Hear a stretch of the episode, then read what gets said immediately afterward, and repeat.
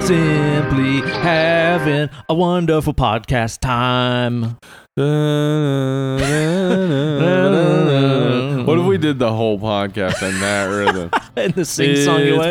been Steven Lord talking of the about Rings are horror. good. that kind of goes right along with your theme about your, your restaurant you had Oh the yeah, concept yeah. for. yeah. Uh, it's called Benny and the Jets. Benny and the Jets. Uh-huh. Okay. And at Benny and the Jets, you have to order your food in the cadence of some part of Benny and the Jets, preferably the da-da-da-da, da-da-da-da, you have to end it on the diddle daddle diddle Yeah. dee I really want some fries and a cheeseburger. You know I'm gonna want another milkshake.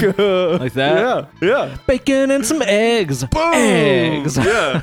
See, that's your that's your easy way around it. I mean, like, but Who the you'd fuck always would have to go order this bacon and some place? eggs. Like, who wants to go to this place where people are Who constantly doesn't singing love- parts of Benny and the Jets?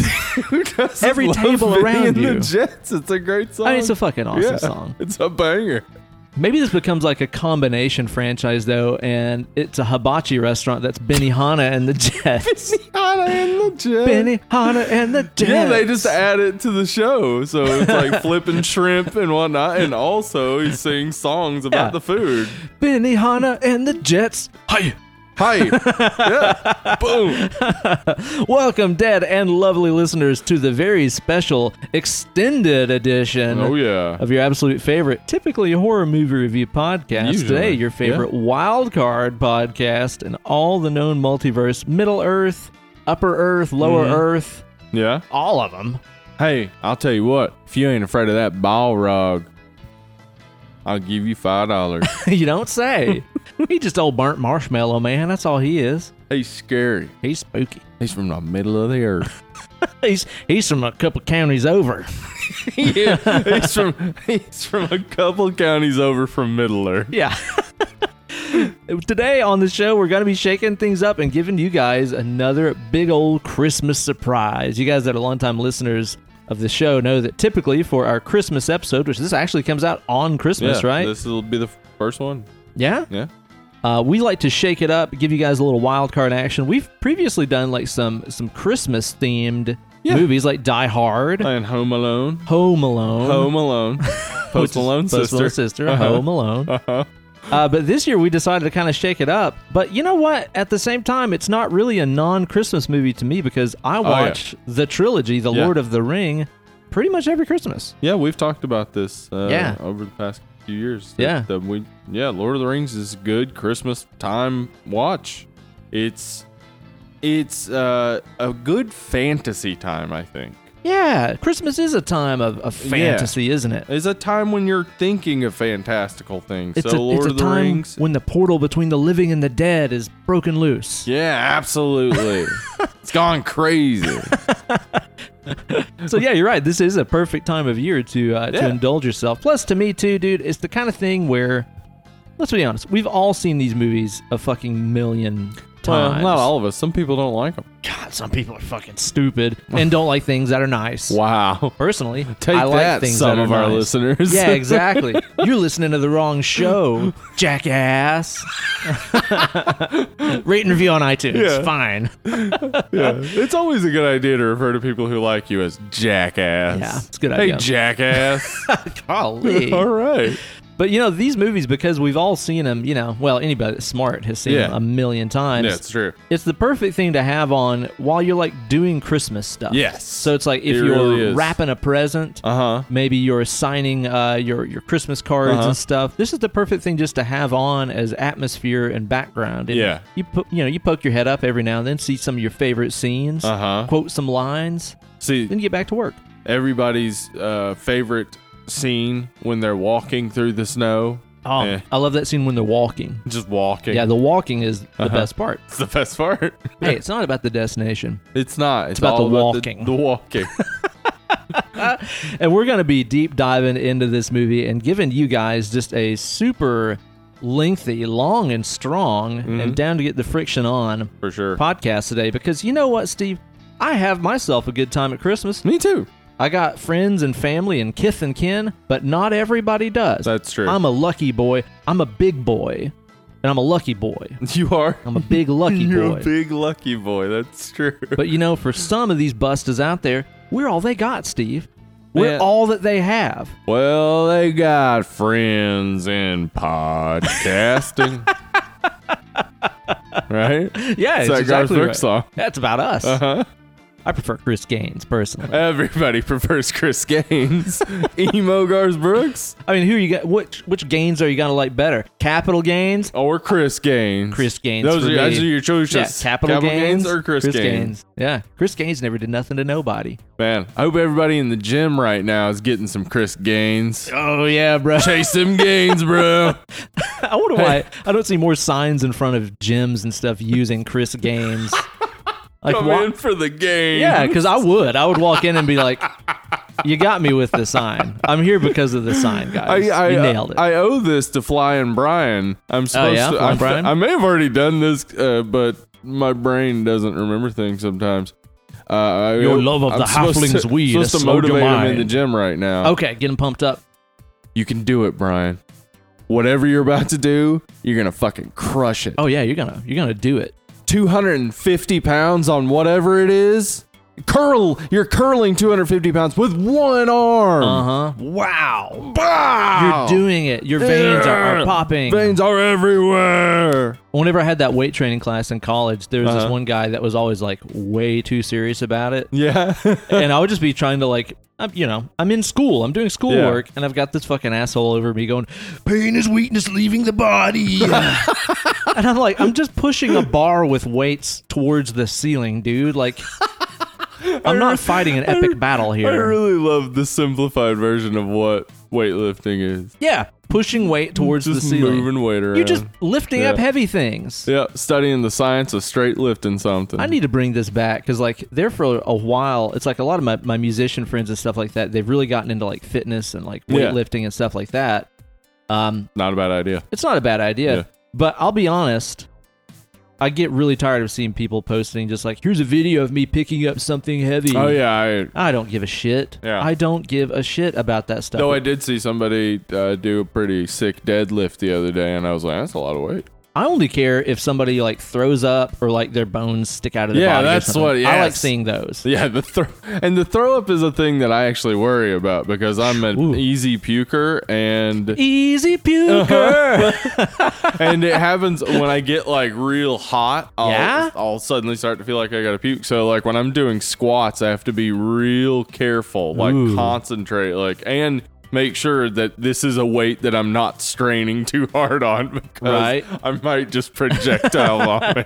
That'd be quite the sight. I'll it tell Uh-huh. would you that. be hilarious, Man but alive. it would also suck. yeah, Yeah. wouldn't be great. Somebody's got to clean that up Yeah. and stuff too. Pro- I would clean it. I, there's no way I would vomit somewhere and then make somebody else clean it up, unless it was a hospital. yeah, yeah. Then Yeah. it's their fucking Yeah, job. fuck you. No, then I'm probably too ill to be doing it. Yeah, or it's it's your wife treating you. Oh yeah, Yeah. that's super sweet of her. That's nice of her to do that.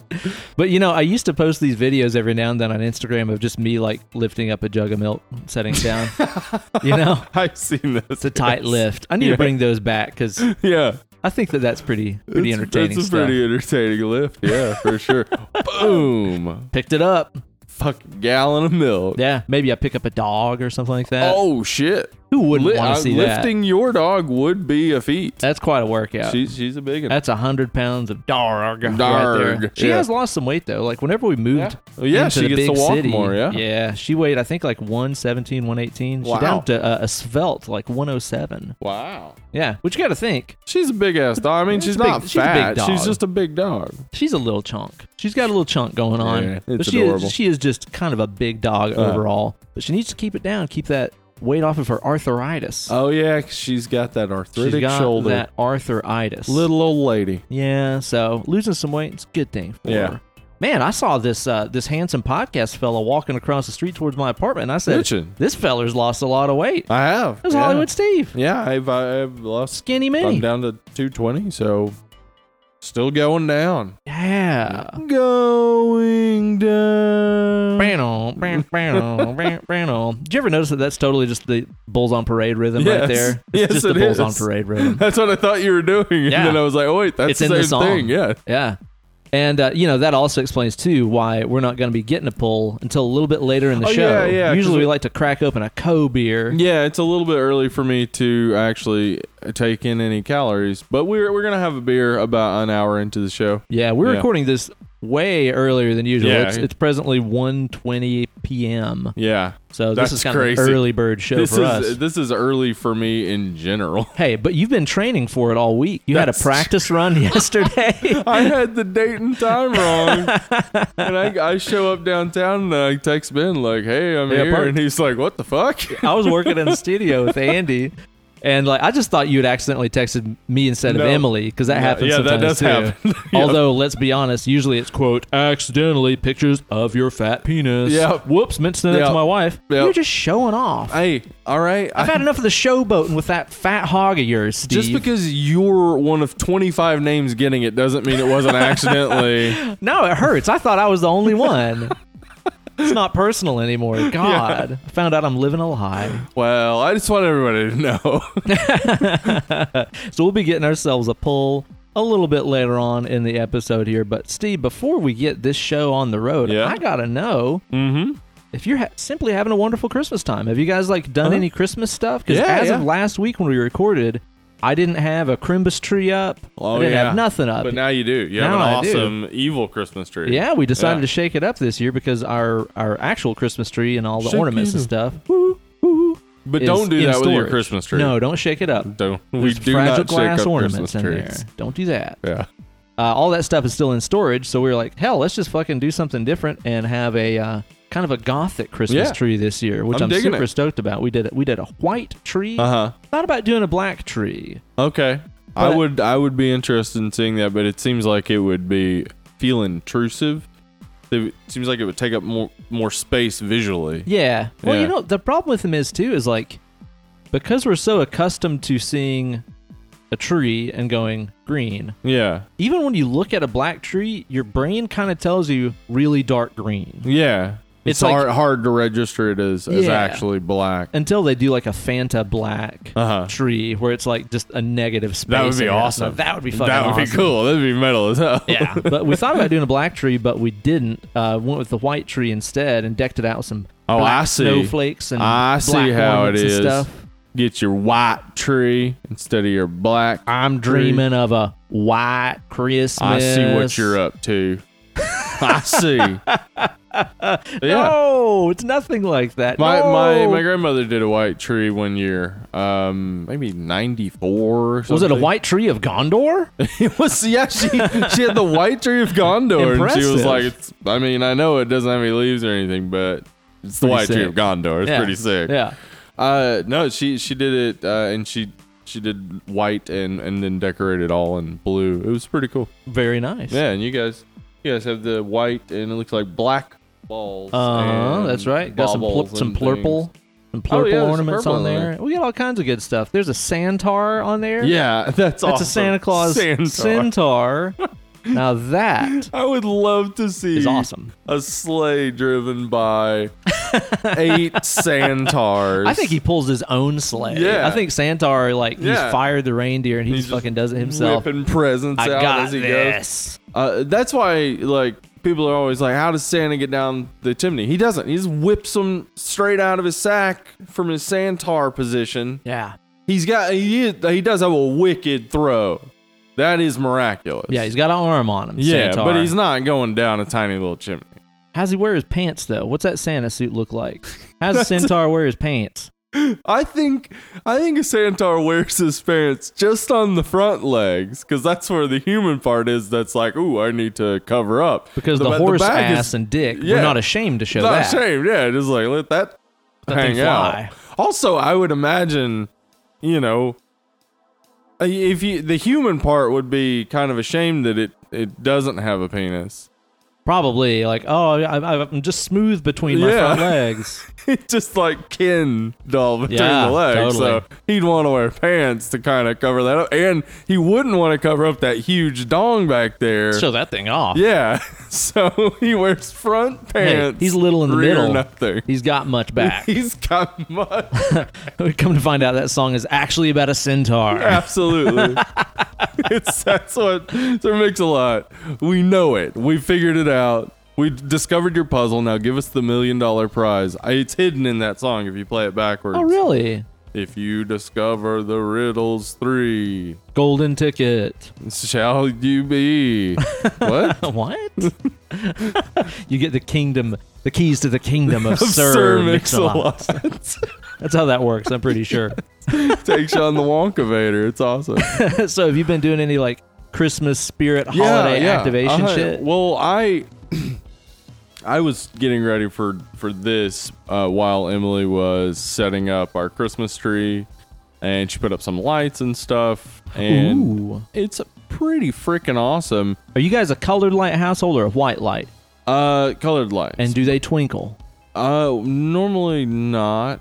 I've never been a fan of a flashing Yeah, ornament I don't like or not that. ornament light. I like- do I do like it when it it's like patterns and stuff like when people have them set up as the red green blue thing where Oh, it yeah, just yeah. sort of uh, can create different visual patterns that are fun but I don't want that in my house like inside Yeah. Well, and nowadays too, it's like they have them, you know, automated and stuff to where they really twinkle. Yeah, they're really cool But like when we were kids, you'd go to somebody's house and their Right. tree would be like obviously four strands of lights that are just turning on and off at different Yeah. times. yeah I it was the never worst. understood the appeal of that. Yeah, I I thought that don't looked get like that. shit. uh, Emily she loves fairy lights she loves having up like uh, any sort of lights all year round so we have white lights up all the time All right. Uh, but right now, yeah, we got some cool blue lights up, and she's got. I, I think she has white lights on the the tree. White light. Yeah, Gremlin Well, we just keep style. that. I I think I, I I believe in the the principle of on Christmas the lights on the Christmas tree stay on. Yeah. Like doesn't matter, yeah. no matter what's going on. I think so. Yeah. Okay, I, I think that's the best feeling in the world, I think, is that you're uh, out of school, you get up, it's like way too late, you're going to the bathroom, and the lights from the Christmas tree are on, and it just feels like warmer in the house. Totally. and It's a like- magical time yeah, of year. It's a really cool feeling, so we just keep the lights on. There you go, Yeah. man. Well, that sounds like a pretty good thing. You've been watching anything Christmassy, getting you in the spirit? Christmassy? Uh, not really. Yeah? I mean, Emily Emily had Nightmare Before Christmas on while she was uh, doing the Christmas tree. Okay. So Good start. some of that, but we we started watching Letterkenny because Emily hasn't seen it. Everybody has told me I desperately you need to have watch to that see show. Letterkenny. Yeah. It's one of my favorite shows now. Uh, but I I did sit down and watch My Name Is Dolomite on Netflix. Oh yeah, I don't know nothing about that. Dude, it's awesome. What it is? it's uh it's the story of Rudy Ray Moore and him making the movie Dolomite and it- Rudy Ray Moore is played by Eddie Murphy. Okay, I was gonna say, is it a Yeah. documentary or is it like a reenactment film? A reenactment film and it's hilarious and Eddie Murphy's fucking awesome in it. Wow. Like the that's the Eddie Murphy we need more of.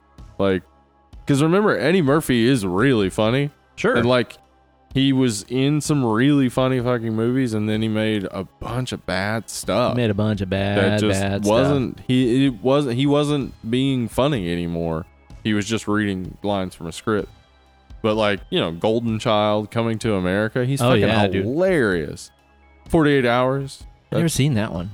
um i rewatched it not too long ago the first one's very fucking racist nick Ooh. Oh, nolte is so racist in it. uh oh.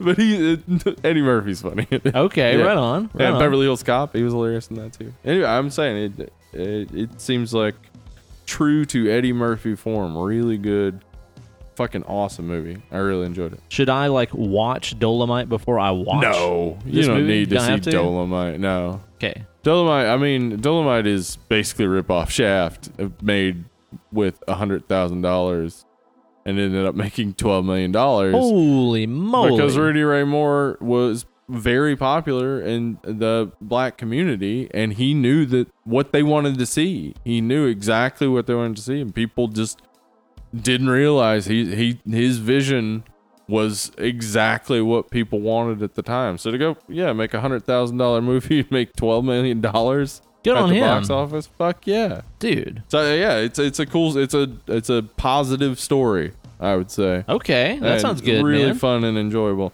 You've been knocking out some more of that office. Oh yeah, I finished The Office. Um, finished it. finished it. Yep. First Final- time you ever watched the whole series. First time I ever watched the whole series.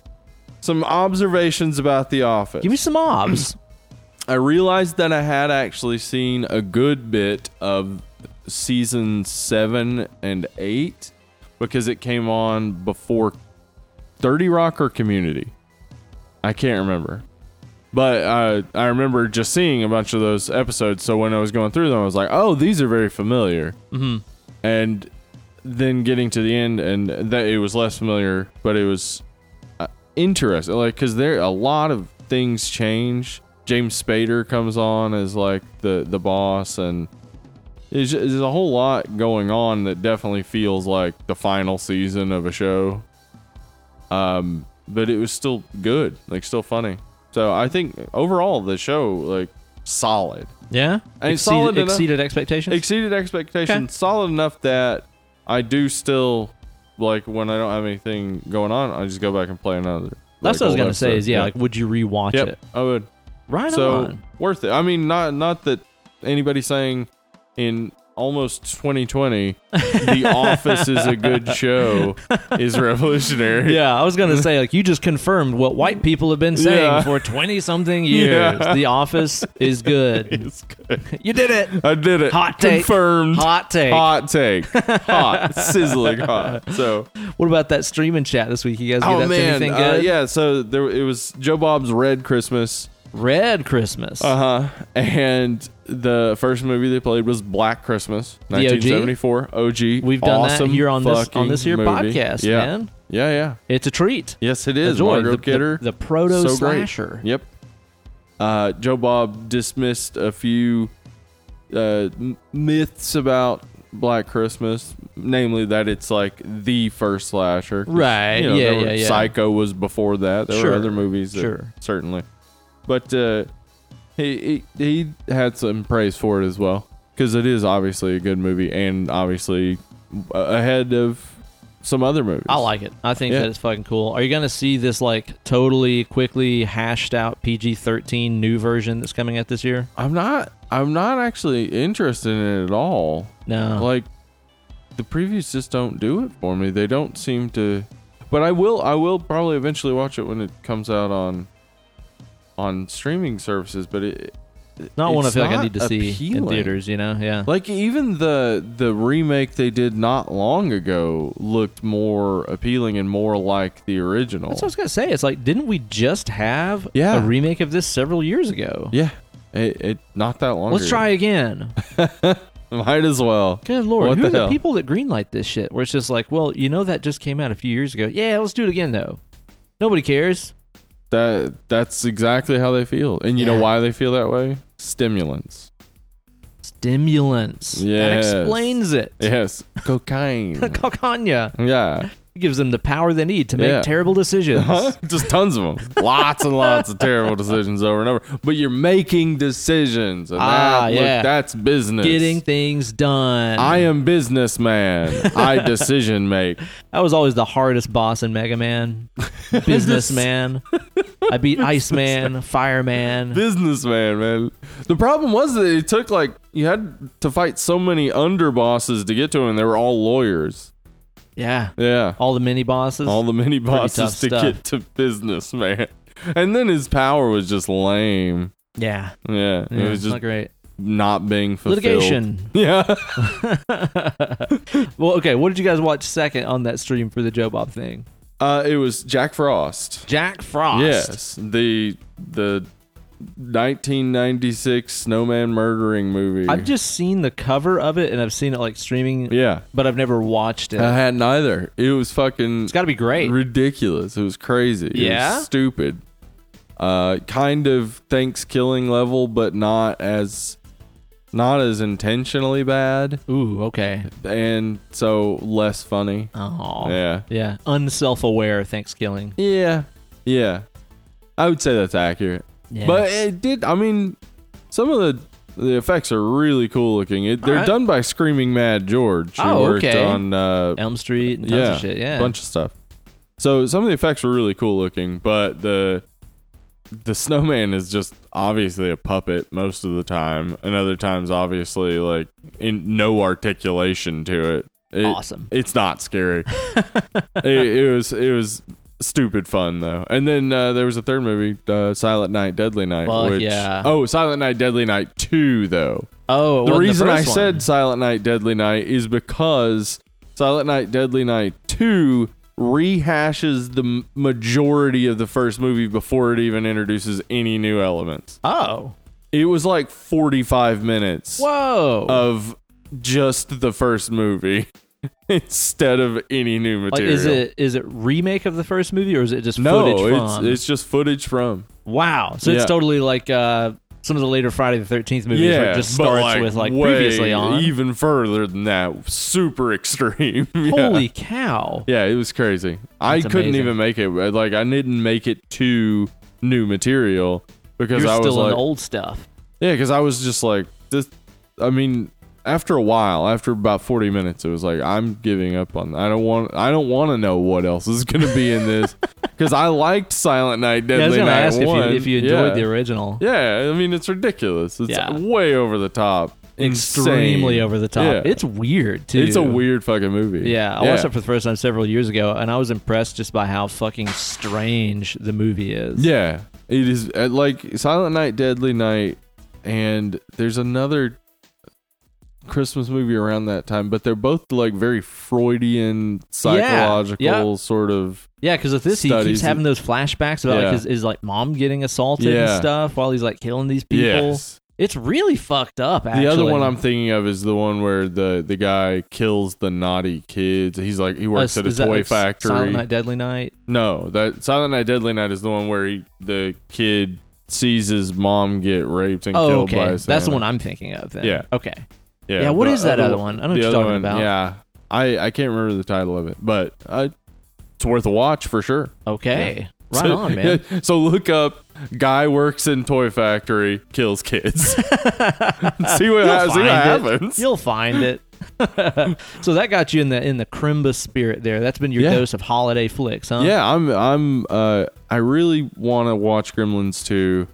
Yeah. I just- shit. Does I it take haven't- place at Christmas? Because you know I've never yeah, seen it. Oh uh, yeah, it's like it's supposed to be like a year later or my whatever God. and now Billy and uh what was her name? What I is- don't know. Phoebe Cates. Yeah, what is Phoebe? Ca- I can't remember her character's name. Yeah. Uh, they now work in the this big technological building that Okay. like it makes no sense. the The building has all this crazy technology, and then like I think they're doing experiments on a mogwai. It's oh wait no oh they bring I can't remember this story very well. It's basically the Key and Peele sketch. Yeah. that's all I'm remembering. They bring they bring the Mogwai in with them to work for some reason, and of course it gets wet. Yeah. And it then of happens. course the science the science division of this building starts studying them, and we end up with like a bat gremlin and a girl gremlin who sings. Or whatever. Oh wait, no, she doesn't sing. The smart gremlin sings. Oh, New York, okay. New York. Jesus Christ, dude. Yeah, again, this sounds like an utter coke fest of a Hulk movie. Hogan shows up. I gotta watch it, man. I have to watch that fucking movie. It's not streaming anywhere. Emily and I looked Aw. for it. Uh, Gremlins, the original streaming, which is a classic, but we just want. I just wanted to watch something insane. that sounds like I that. gotta find it. yeah, Yeah. yeah, right on, man. dude, I'll tell you something fucking insane that we caught in a Christmas movie this week. So the other morning, I wake up and Kate is watching the Jim Carrey live action Grinch movie, Oh. which is fucking terrible. yeah, I've only seen small segments, and I just couldn't. I it's couldn't just stomach it. strange and makes Yeah. me feel weird. Yeah. You know? And she was maybe like half an hour into the movie or something. Uh, I come out of the bedroom. I just got. I just woken up. And I'm like, oh, you're watching this? And she's like, yeah. listen, there's something really weird at the first of this movie that you need to see.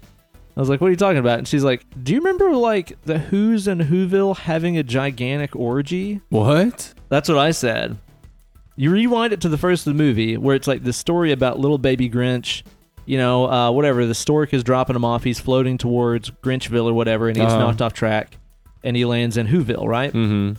he lands in this bush outside of this house and like there's narration going on of i guess the people who found him eventually or whatever and uh, this woman narrating is like we were having our annual holiday get together and like it shows the house and you look in through the windows and it's like yeah there's a party and there's music and there's lots of people running around a lot of them are like running around playing grab ass Oh. where like there's like a woman chasing after a guy like fondling his butt and he's like oh Oh. oh, there's people like doing piggyback rides and just all kinds of weird shit The butt going on. fondle, I mean, that'll get you a dude, probably, right? probably i think so I think I do think in my single days, if a woman just came up and fondled my butt, it would it would be a good icebreaker. Wha- eh, what are you doing over there huh Yeah. Hey, what's up? that might work Are you robbing me? nope Let's hope that's not the case. just wanted to check out that butt the old butt. wow okay so all this is going Yeah. on and then i seriously shit you not this is in the movie there's a scene where it shows one of the who's holding like a glass like fishbowl Full of keys. I'm dead serious. Seriously? And the other who's are walking by putting their keys in the fishbowl. Oh. It's in this fucking movie. Okay. In a PG rated wow. kids movie. And Hmm. then like the narrator is like, and when we all came to in the morning, we found the baby outside. Like they'd been up all night fucking. Huh. Each it other's shows the who's wives. having a fucking key party. Go and check it out. It's in the first like ten minutes or so of the movie. That's insane. yeah, she showed it to me. I was like, I cannot fucking believe this shit. Now, I, I mean, somebody could argue that they were just going for okay, nobody drive because they're getting drunk. But Okay. that's very speci- it's specific. Like, They seem to be gleefully giving up yeah, the keys. yeah, yeah. That's all right. So the Who's okay. I'm gonna tell you what though, considering you know They practice open marriages. they they Gotcha. apparently do, Mm-hmm. but considering like what their faces look like and they have those weird little upturned noses and their, Yeah. their lips and stuff are all shaped. Let's different. not get racist here. well, I was just gonna say, I bet about their these I bet who's. their dicks look fucked up. Could you imagine a Dr. Seuss dick? What's that thing Oh, look it like? curls. It's yeah, got exactly. a curl. It's got to have a curl to it. Maybe it maybe it unfurls like a like a uh, one of those party blower things. You know, that's what I think goes on. That's what a who's dick looks like. Merry Christmas, everyone. Merry Christmas. That's great. I've never considered a Dr. Seuss dick. no, me neither. But now, now it, me, it makes me consider like all of the crazy secretions that would come out of a Dr. Seuss dick. Yeah, I mean there'd he be some wasn't a funny stuff. secretion dude, but if we're gonna go there, he'd have to come up with some weird slime or something that came out of it. Probably. Yeah. Uh. They call it hoogoo. Goo goo. I bet those fallopian tubes and stuff look like a damn obstacle course too. Everything's got to be all funny there too. You know? it's just like, and as as the semen goes through it, there's like like horn noises. Yeah. Boop, boop, boop, boop, boop. the reproductive life of the Who's of Whoville. now that's what people tune into this podcast for. So, yeah, For sure. Yeah, I mean that's what most of the comments tend to say. I love when they talk about the Who's fucking. Somebody please leave an iTunes review that, that just says that. That would make my well, day. you can't say fuck. yeah, yeah, it. bleep yourself out. The Who's. reproductive F it. life. There you go.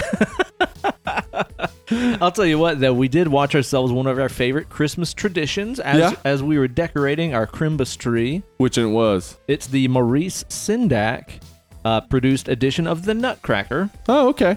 which is so fantastic. I love me that Marie Sendak. Yeah, Mm-hmm. yeah, and uh, I know I've talked about this before because we watch it like every year.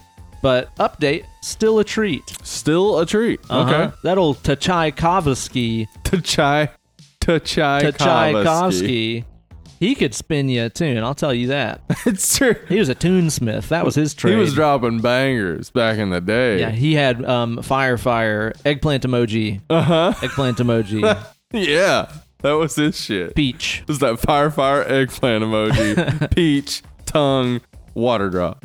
yeah, exactly. Yeah, That was Eh, that stuff. Uh-huh. Always with the water drop. Yeah, that's how Tchaikovsky rolled back in the day. Yeah, we always watch that while we decorate the tree. We usually follow that up with uh, with Christmas Vacation, Oh, uh, but we had actually knocked out the tree decorating by the time we were done. oh, So we haven't watched that yet, but I know that I've got to because yeah. that's just a fucking classic. You gotta Yeah, watch that every you gotta, year. Gotta get into it. I mean, what do you want to do? Do you want to pay the penalty fee?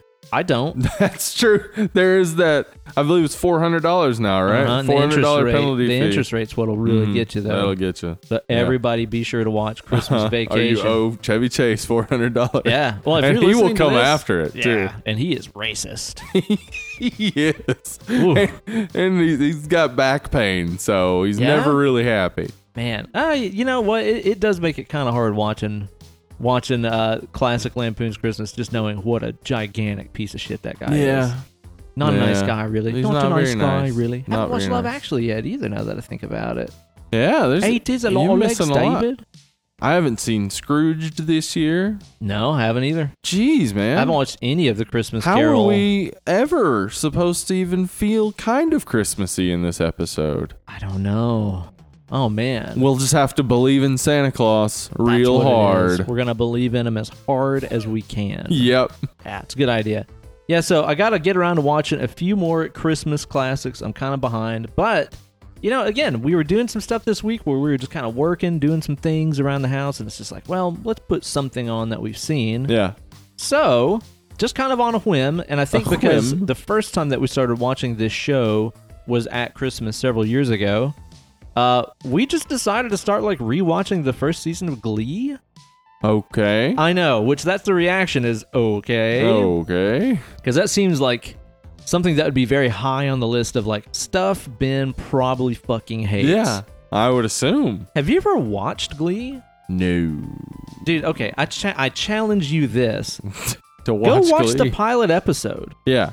Well, I And- mean, I, it's it's written by the guy who created American Horror Story. I'm assuming it's well written. It's so different than what you think you're getting Yeah. into. I'm serious. Like, I, I hate all the fucking high school musical shit. I hate singing shit. I, I hate all of it. Yeah. But especially the first season of this show is like surprisingly good Huh. Hmm. and much weirder than you'd think too. Just watch that pilot episode. You'll I see what might. I mean, man. I You'll might. see what I mean. You I'll can throw do it, on the pile of things. I believe in I you. might do. it. 250 lift or more. Pain is weakness. Leave the body. I believe in you, dude. That's how I sound when I work out. oh yeah. Yeah, I'll nice. just be on the the treadmill, like pain swing is leaving the body. People are like, "You're jogging. What is what is that? Why is there so much pain? I don't get it."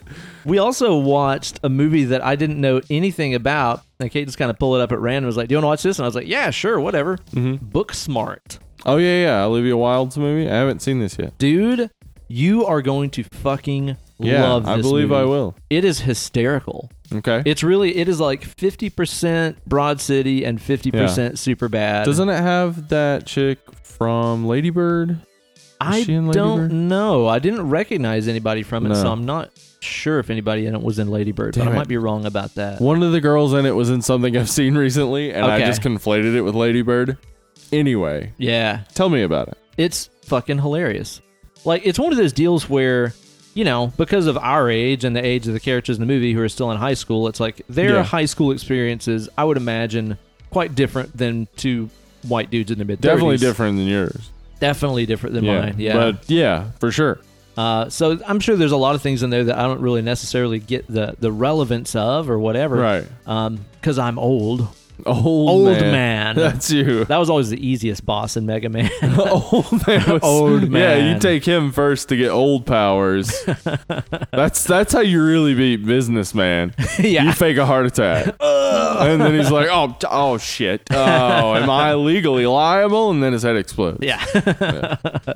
so the but the high school experience of these girls and stuff all just seems very like believable and very relatable and stuff and uh yeah, I don't know. It was it was fantastic. Really fucking Yeah, I've funny. heard I've heard really good things about it. Yeah, I would recommend watching that. Yeah, it's on Hulu, right? I think so. Hulu. Yeah, Hulu.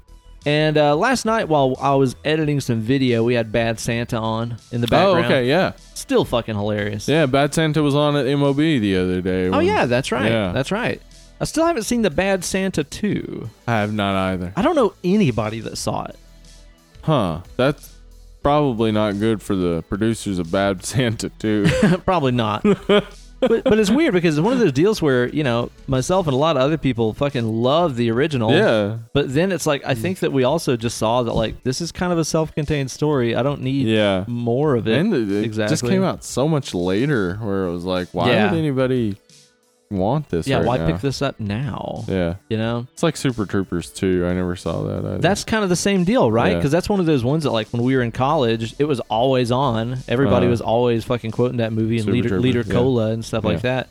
Super Troopers 2 came out. Mm. I, I- nobody went and saw it. We were slipping meows in as we were serving tables. I Yeah. would do that all the time. I do it in my videos all the time Yeah. still, and sometimes people notice. All right, meow. yeah. But Did he? s- the People comment be like at, at four minutes eighteen seconds. Did he say meow? Uh-huh. Of course I did. it's quite intentional, I have you know. It's- I I love having the because like you know I remember jokes when I was little that my mom would make that were references to stuff that I never saw, Yeah, like just stuff that when she was little she probably only knew it from a reference. S- stuff where she was like, you know, like when that train almost crashes through the movie screen and it freaked us all out. You know what I mean? Yeah, and I'm like, mom, that didn't happen to you. I mean, like that was that was several years before you were born. but no, like I, I love I love like the inside jokes from things that kind of don't persist. Like certainly that movie is funny. Super Troopers. Will people watch it in 40 years? Probably rarely. Right. Yeah. So like our like if we had kids, our kids would probably get the meow joke from us doing it to them, but then their kids would have no idea what that is. Mm. Like it, like it's always interesting to me that these inside jokes that are they're memes that just die and won't have any real impact in the future because yeah. they they're not like I mean Super Troopers may be considered a classic in 40 years but I'm gonna I doubt it. I'm gonna. Yeah, I'm gonna not bank Yeah. on that. I think. yeah, I would doubt that it'll be looked at as like comedy classic. Yeah. So it'll just sort of die. I always wonder like how many of those awesome things throughout all of human history have we lost? Like how many awesome uh inside jokes did the Spartans have? I, I mean I'm sure they were all brutal. It's a But good question. yeah, like hmm. remember when we left that kid on the side of the hill to die? What a little bitch. he was crying. wow. It was pretty bad. that got Yeah. dark. It's really dark. yeah, those are jokes that it's okay that those died off. I think. Yeah, I think maybe we don't need that. Spartan humor, quite strident. Spartan. Quite strident. Well, I'll tell you what, Steve. This is indeed the time of year for watching movies that we have seen a billion times because you know we all Yeah. have our traditional favorites that we like to Yeah. watch every year. But there's also movies that we all like to watch all throughout the year, no matter what the time is. And for me, the Lord of the Rings trilogy is one of those. I have seen all three of these movies so Yeah. fucking many times Yeah. uh, since they came out and since they came out on DVD and stuff. I mean, I have that first run DVD box set of the extended editions, and I've wore them some bitches out. Uh-huh. I had them on Oh, Steve. VHS. have you ever watched a movie a lot of times? I I I That's a good have setup, right? I have watched Times movie mini.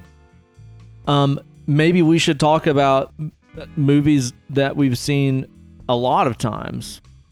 Maybe we should. Maybe before we start reviewing the Lord of the Ring, maybe we go to Preview Palace. Welcome to the Preview Palace. It's me, the elf from last week. I'm back. Oh no! Fuck Get you. away from here. Everybody loves me. No, no Best one character loves you. ever. No, don't Bye. recur. Don't become recurring. I'm out. Merry Christmas. Bring back Baja Jacket Guy. Hey, it's me. hey, what are you guys doing? You want to smoke some weed? Oh, Baja Jacket Guy. you never know when to pump the brakes. he doesn't. He's always smoking that weed. Steve, I've seen these movies so fucking many times, and it's you know it's the deal where you have like vast swatches of the movie memorized, Yeah. whether you want to or not, because you've Yeah. just been exposed to it so many times. But I know that this is not the only movie for me that I have like partially memorized. When- No. when- and I'm sure you're the same way too. So whenever we start talking about movies we've seen up a fucking jillion Hmm. Mm. A fucking times, jillion times. in your movie watching career as a Yeah. pro level movie watcher. That's true. We are professional movie watchers. Passed up the amateur. we have been paid to do it. So, Yeah, it's true. There we go. What are some of the ones that come to mind for you that you've seen so fucking many times? Um, well, when you s- said this last week, eh, like you said, you wanted to do this. The first one that actually came to mind is Dragnet. I remember you saying that. What a oddly specific movie that is. Okay.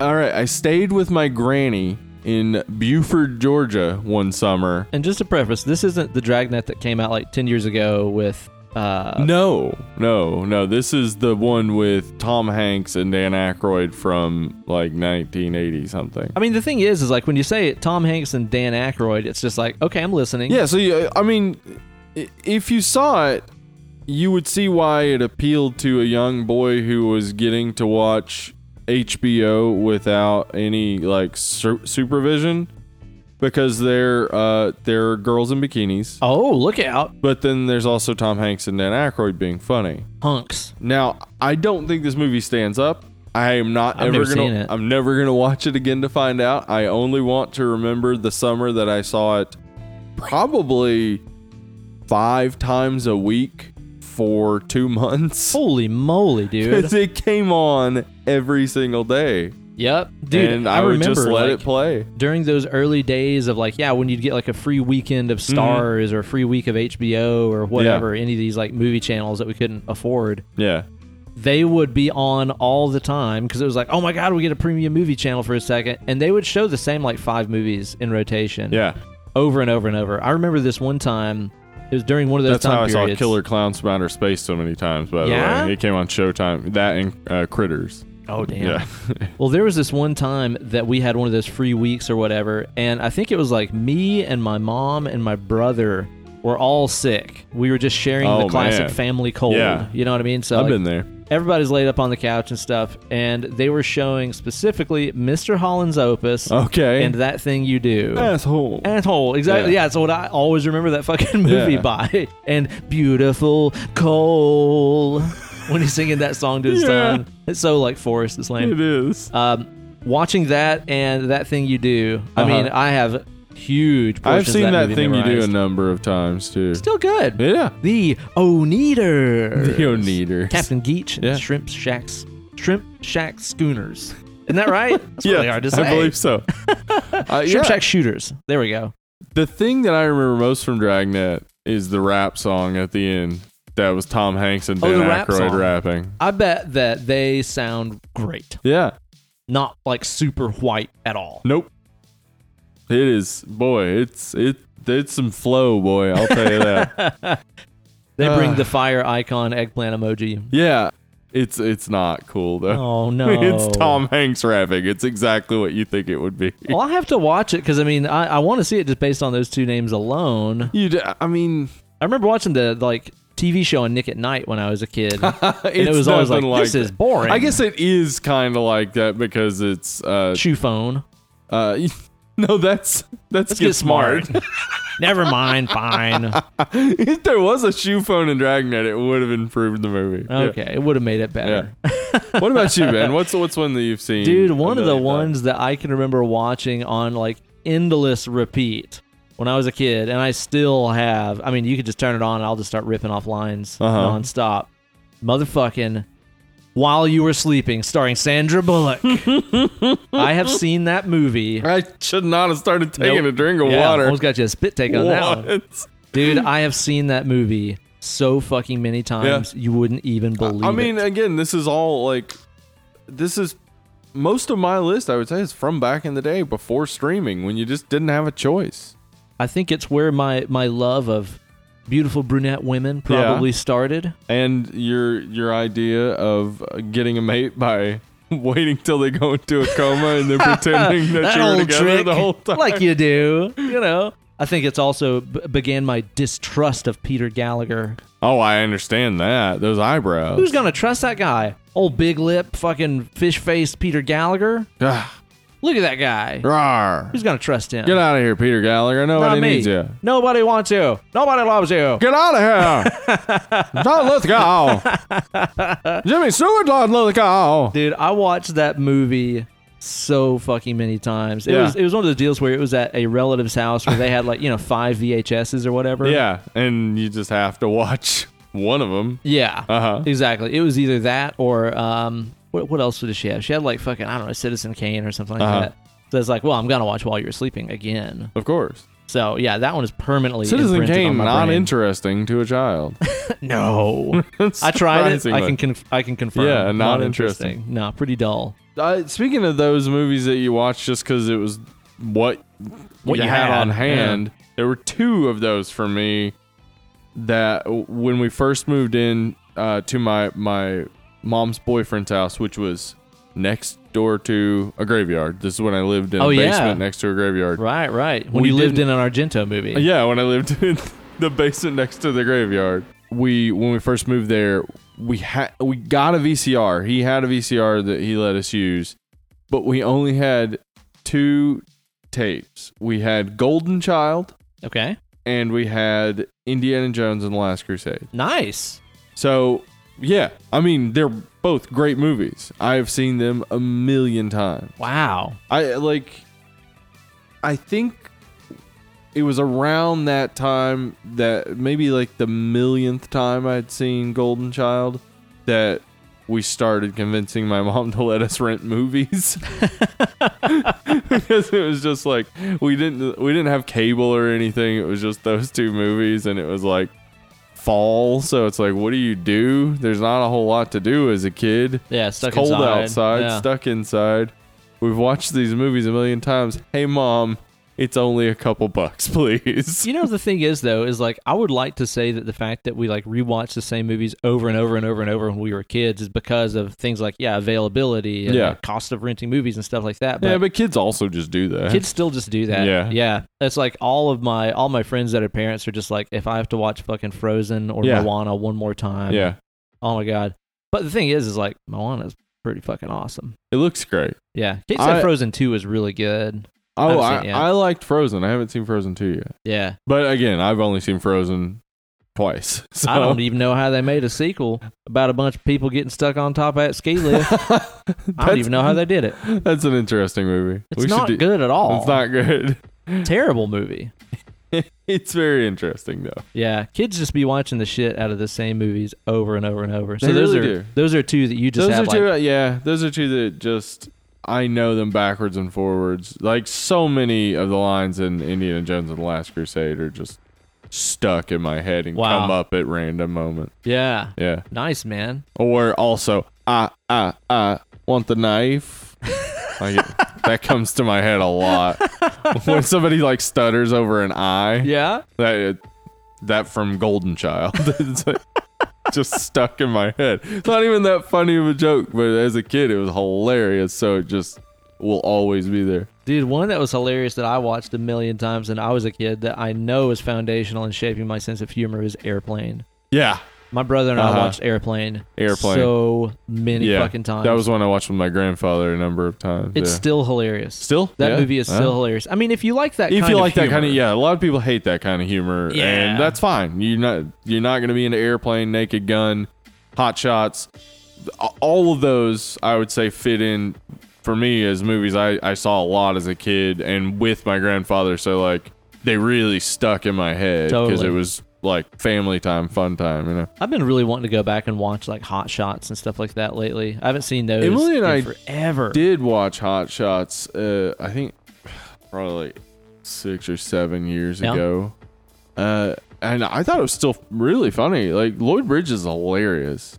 Dude, but it's he- uh, been he's an forever airplane since as I saw well. him. Yeah. Oh yeah, that's right. Yeah. Yeah. Yeah, you had just like a small crew of dudes that were kind of in all of those. Yeah. Leslie Nielsen was in tons Yeah. Uh-huh. of that shit, obviously. Yeah. Yeah, 'cause Eric- he's genius. Airplane is one of those men that it's so stupid. Yeah. It's And just so- er- ridiculous. It, it's just like out of nowhere, anything goes for any reason. It doesn't even fucking matter. yeah.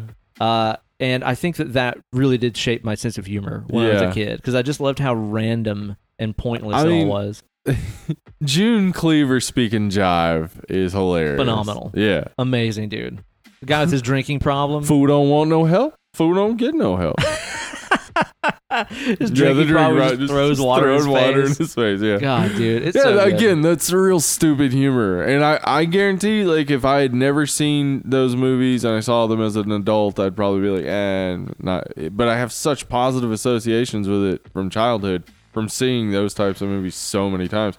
Speaking of those, Mel Brooks movies, Oh, dude. and yes. specifically for me, uh, Men in Tights. Yep, I've I saw seen Men, in Tights, Tights. so many times. That and Young Frankenstein are the ones Yeah. I've seen the most. well, 'cause- I actually saw Blazing Saddles probably more than Young Young Frankenstein. oh my god, Blazing Saddles Yeah. is fucking amazing. It's one of the best comedies ever Yeah. made. Uh, we watch Young Frankenstein every year with my wife's family, so I've clocked in at least 19 or so views of that, Uh huh. which is a lot. Yeah. Uh, but yeah, uh, Men in Tights is one of those. It's just like Yeah. at any time, whatever, just put this movie on. Yeah, Men in It's so Tights is fucking one I funny. saw in the theater. My mom took me and my sister and dropped us off at the uh, College Square Mall in Morristown. Oh, yeah? Tennessee. Yeah, It Yeah. also has a dope rap in it. It I said, does. hey. yeah, I said, hey. yeah. Love it. Yeah, same here, man. Those are on my list as well. I've, I've watched the shit out of those and continue to love them. And again, it's kind of weird where it's like there's that that level of, of stupid humor that's in airplane and stuff. Yeah. And the Mel Brooks stuff, It's smarter. it's smarter. Yeah. Like, but it's, it's, also still but really it- dumb. Yeah, that's the yeah that's the genius of Mel Brooks is that he can be smart, but also talk about your dick and it's funny. Yeah, good stuff. I see myself watching all of those movies and The Lord of the Rings and some of these other ones that I'm sure I've forgotten about just forever. Like, I don't think I'll ever get tired of watching these. Yeah. You know? Even if they ever did one day to, you know, decide to remake Lord of the Rings. And Yeah. they will eventually. Yeah, I know. They and it, eventually it might will. even be better. Golly, I have a hard time It'd imagining it be, getting it'd a be lot tough. better. It'd be tough, but You know? it's possible. Because They're- these I movies, Oh, mean, aren't they making a Lord of the Rings show for yeah, Amazon? that's right. They are. I'm interested in I that. forgot about that. Boy, I hope they handle it with care. yeah, they probably will for a few seasons and then fuck it up. Like, like everything else. well, let us know on the Facebook page and stuff some of your all's favorites that you have watched the fucking shit out of Yeah. in your life. I want to know what you be watching. there's about to be a beer break. Uh oh, is it beer time? Time for a Yeah. cold beer? Time for a cold beer. We got some cold beers in the fridge, and Ben's gonna grab them. All right, Steve, I got ourselves a delicious cold beer from our friends at Ballast Point Brewing Company. This is their Delicioso Grapefruit Sculpin Yeah, IPA. You've Yeah, had this before, right? I have. Yeah, this is a. I mean, it's it's a staple beer at the grocery store. Yep. And it's one of those that used to be kind of hard to get, a little bit harder Yeah. to find. But now it's pretty widespread. Pretty dang available. You can get it for pretty cheap, and it's like a seven percenter, I think. So it's Smells actually great. reasonably potent. Yeah, I every time I've had it, it's always been good. So I got a sixer on a whim there the other day at the grocery store, grocery. and I remembered it being more grapefruity Okay, than it is, but it's still just a it great. smells very drinking grapefruity. beer. Let me. Yeah, I haven't had it in a little while. Go in there and wet them whiskers and see what that does to you. Again, just a very enjoyable one, just to knock Yeah. back a couple of in a night. You're not That's going to get good. tired it's of it. not very grapefruity. It is very. It's got the bitterness kind of of uh, grapefruit, but not really that nice tang to it. Right. But it's it's very much just like a sort of skunky IPA. Uh huh. Yeah. Like, bueno, bueno, bueno. I enjoy that. I'm digging Yeah. it. Overall, Ballast Point makes some really good stuff. I I think they also They do like, really a, do.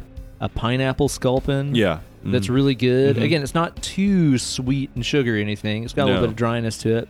yeah. Everything I've had from them has been very drinkable. Yeah, They definitely. seem to know what they're doing over An there. enjoyable brew. Yeah. Now, Steve, let's get on to the subject Let's get it of on. this show, which is going to be The Lord of the Ring, a fellowship of an ring.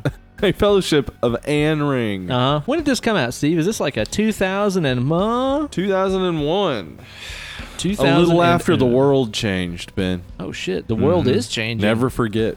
Yes, indeed. All right. So. Is this the first time you saw this movie, Steve? It's this first is it. time ever. I had never even heard of it. What is this again? Fellowship of the Ring.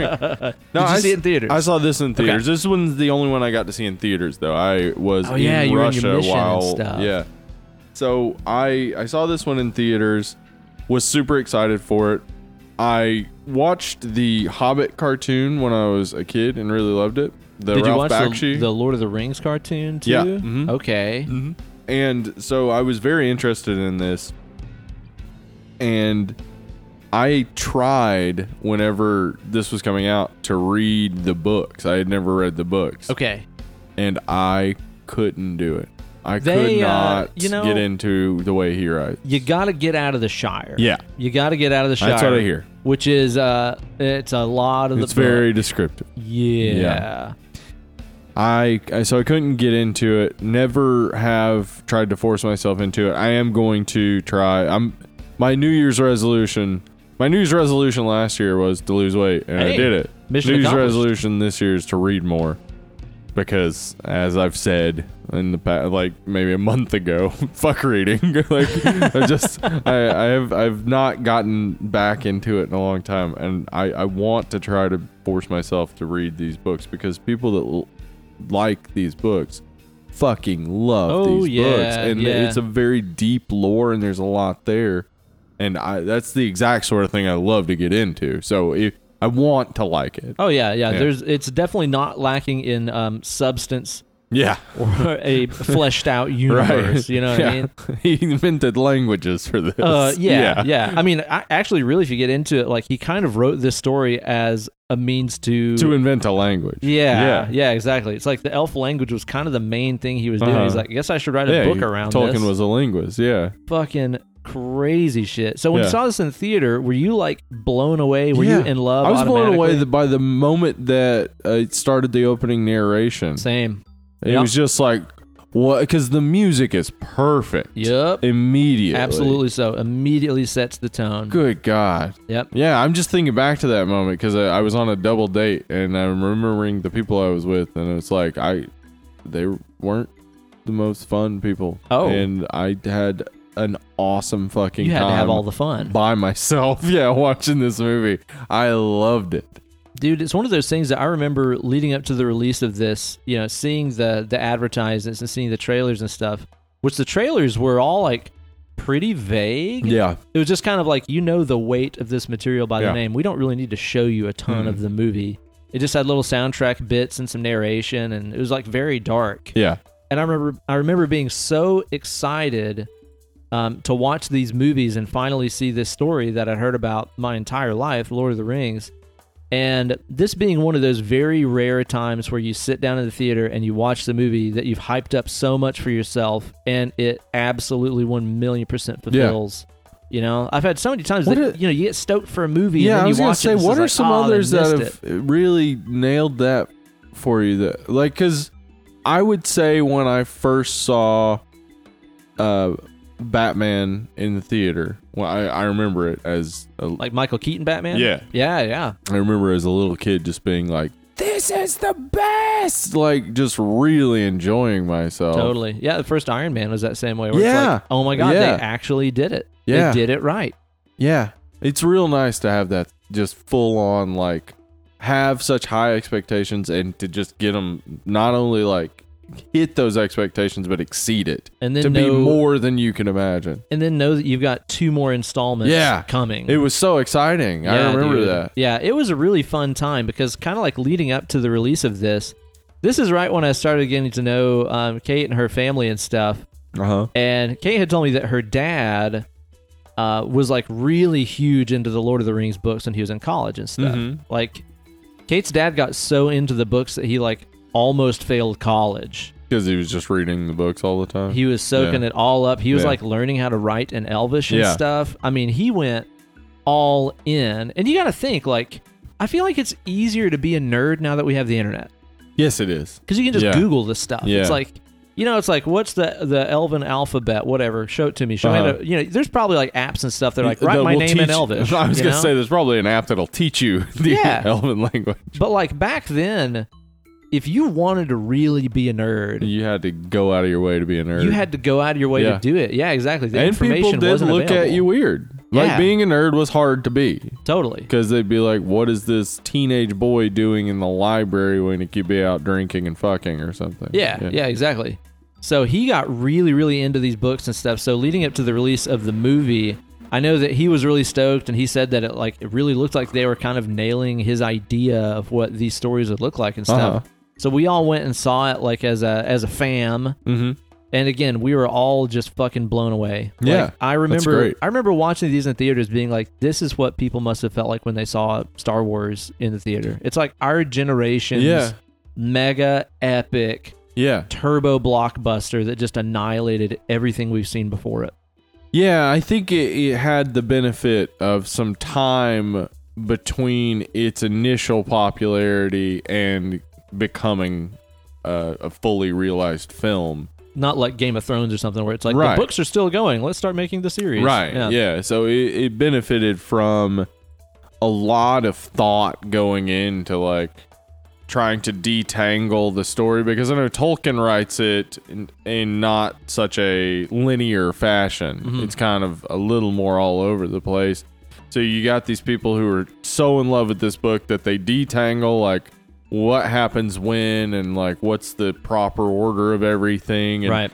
and then you're you know 50 60 years later going to make a movie about it it's probably like it's Probably it's gonna be fleshed out pretty well. yeah by it's then. gonna be yeah. go one of two ways it's gonna be either the the absolute asshole executive who has no idea what he's doing but he's heard people talk about this book Yeah, and yeah. just wants to get the It's fucking a valuable movies made IP, so whatever, just fucking Yeah. put it out. or you have the people who've been reading it their whole lives who are like, all right, let's get other people who are obsessed with this book and Yep. let's all sit down and just flesh this out. How would we make this? If we could make our dream Lord of the Rings movie, what would it look like? Yeah, dude. Yeah, it's it's amazing to see what happens when you get a whole bunch of people that give a shit together. Yeah. We talked about that with like the, the Marvel movies and stuff. Yep. Mm-hmm. Where like Favreau and them are just fucking geeks that love Yeah. these stories and, And they get together because with they other love geeks. it, they they take care of it. Yeah. Yeah. And that's that's exactly how I feel about this movie and the rest of the trilogy. It doesn't feel like there was any compromise to anything No. along the course of making this, whether Yeah, that's I don't up- think any so. budgetary constraints to set design and costume and yada yada yada. Like it doesn't feel like they ever skimped on anything. It's like they really did just get together Yeah. and say, let's make it as perfect as humanly possible.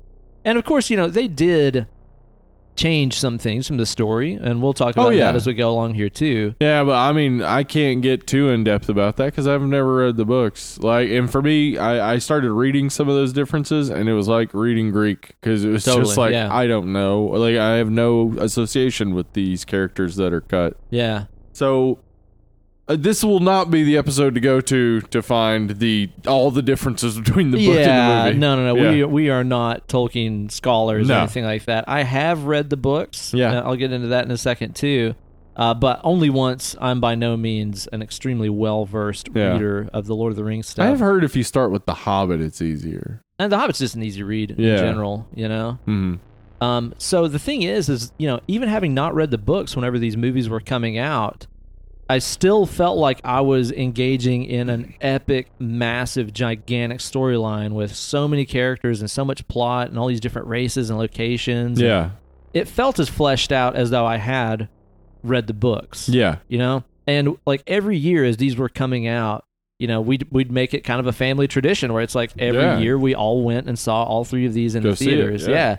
and so it's like this is kind of a, a really important uh, movie for me and series of movies for me because it was like at such a formative important time of my life where it's just like i'm getting to know kate's family and stuff Yeah. and you know uh, first you know real serious girlfriend and yada Mhm. yada yada it's like all of these were very important things that were going on in my life. That's when I started working my first job and things Right. like that too. And uh, so yeah, these movies will always be like milestones for me yeah, in terms of just my human experience. You know? yeah. I mean, same for me. I I went and became a Mormon and Mormon missionary within that time. Yeah. yeah. And Big changes. Big changes. I'll I will always sort of associate the because Lord of the Rings i- is actually ver- pretty popular among Mormons Yeah. for its. Uh, I mean, it, the way it builds the world out kind of is reminiscent of Scripture, hmm and that's kind of what Tolkien was going for a little bit, especially with Cimmerillion. Oh, absolutely Yeah. so. Yeah. There's a lot of begats and begots Yeah. and so on in there. Uh, but it, it it it's really associated with that time period for me. But then, as I've continually watched them year to year, they've grown with me. Like yeah. Yeah. each each time I, I rewatch them, I I see them differently. I see a different perspective.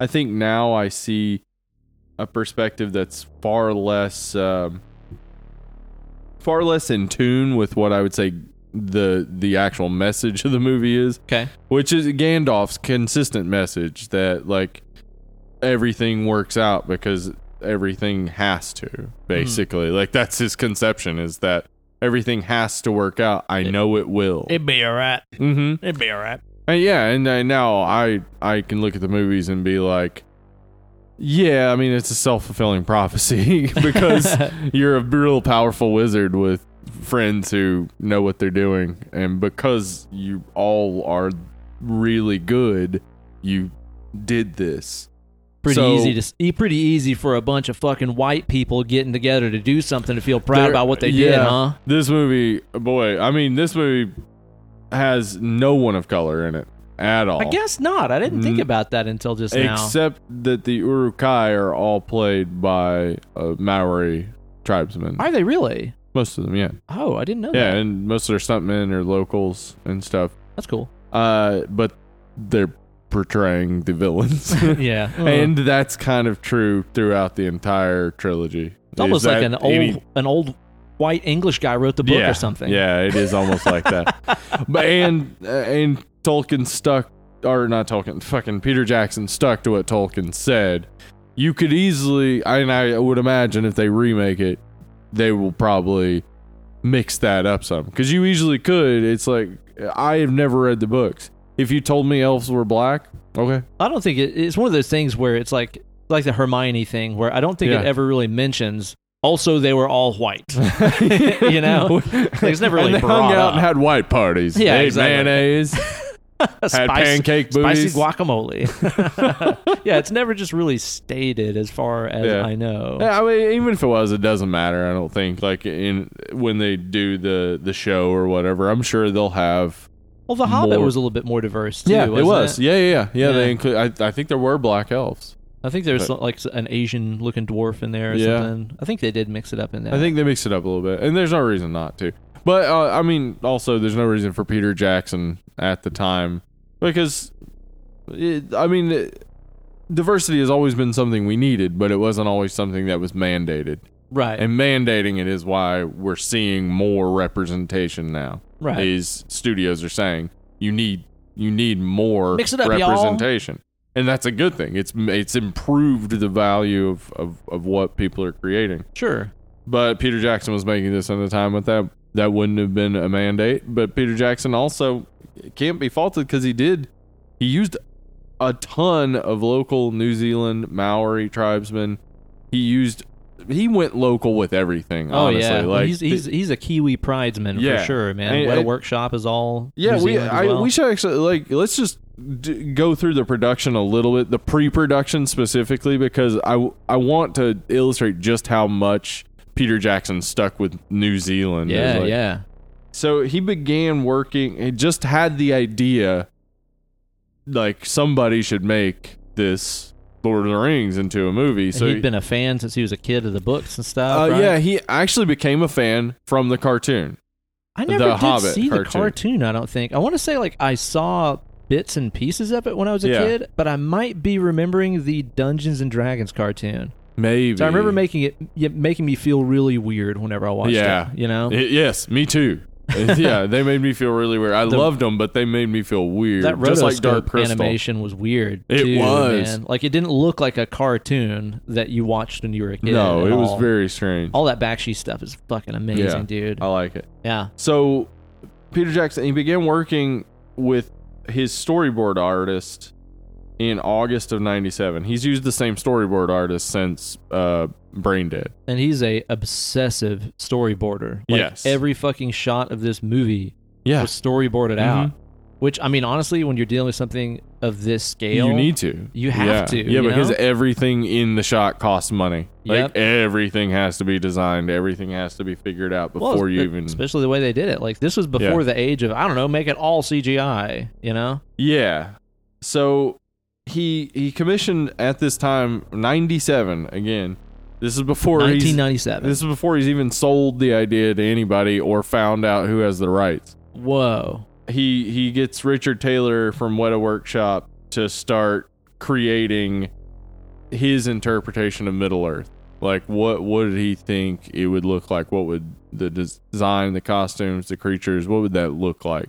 Well, and let's back this up too. By the time 97 came out, I mean, everybody knows Peter Jackson now because of Yeah. these fucking movies Uh, and, and Frighteners. Yeah, he's he just directed Frighteners with Michael J. Fox. So like stuff. So that was what he had done leading up to this. That was Yeah, his he's biggest he's swing. a kind of big name at this point. but he'd and- also done fucking Dead Alive, which we've done here on yeah, the show. Yeah, he didn't meet the Feebles. Like he Bad he was taste. Yeah, he was he was a schlock director kind of That- for that's the thing to me Yeah. that's so crazy is like, imagine going back to when Dead Alive came out.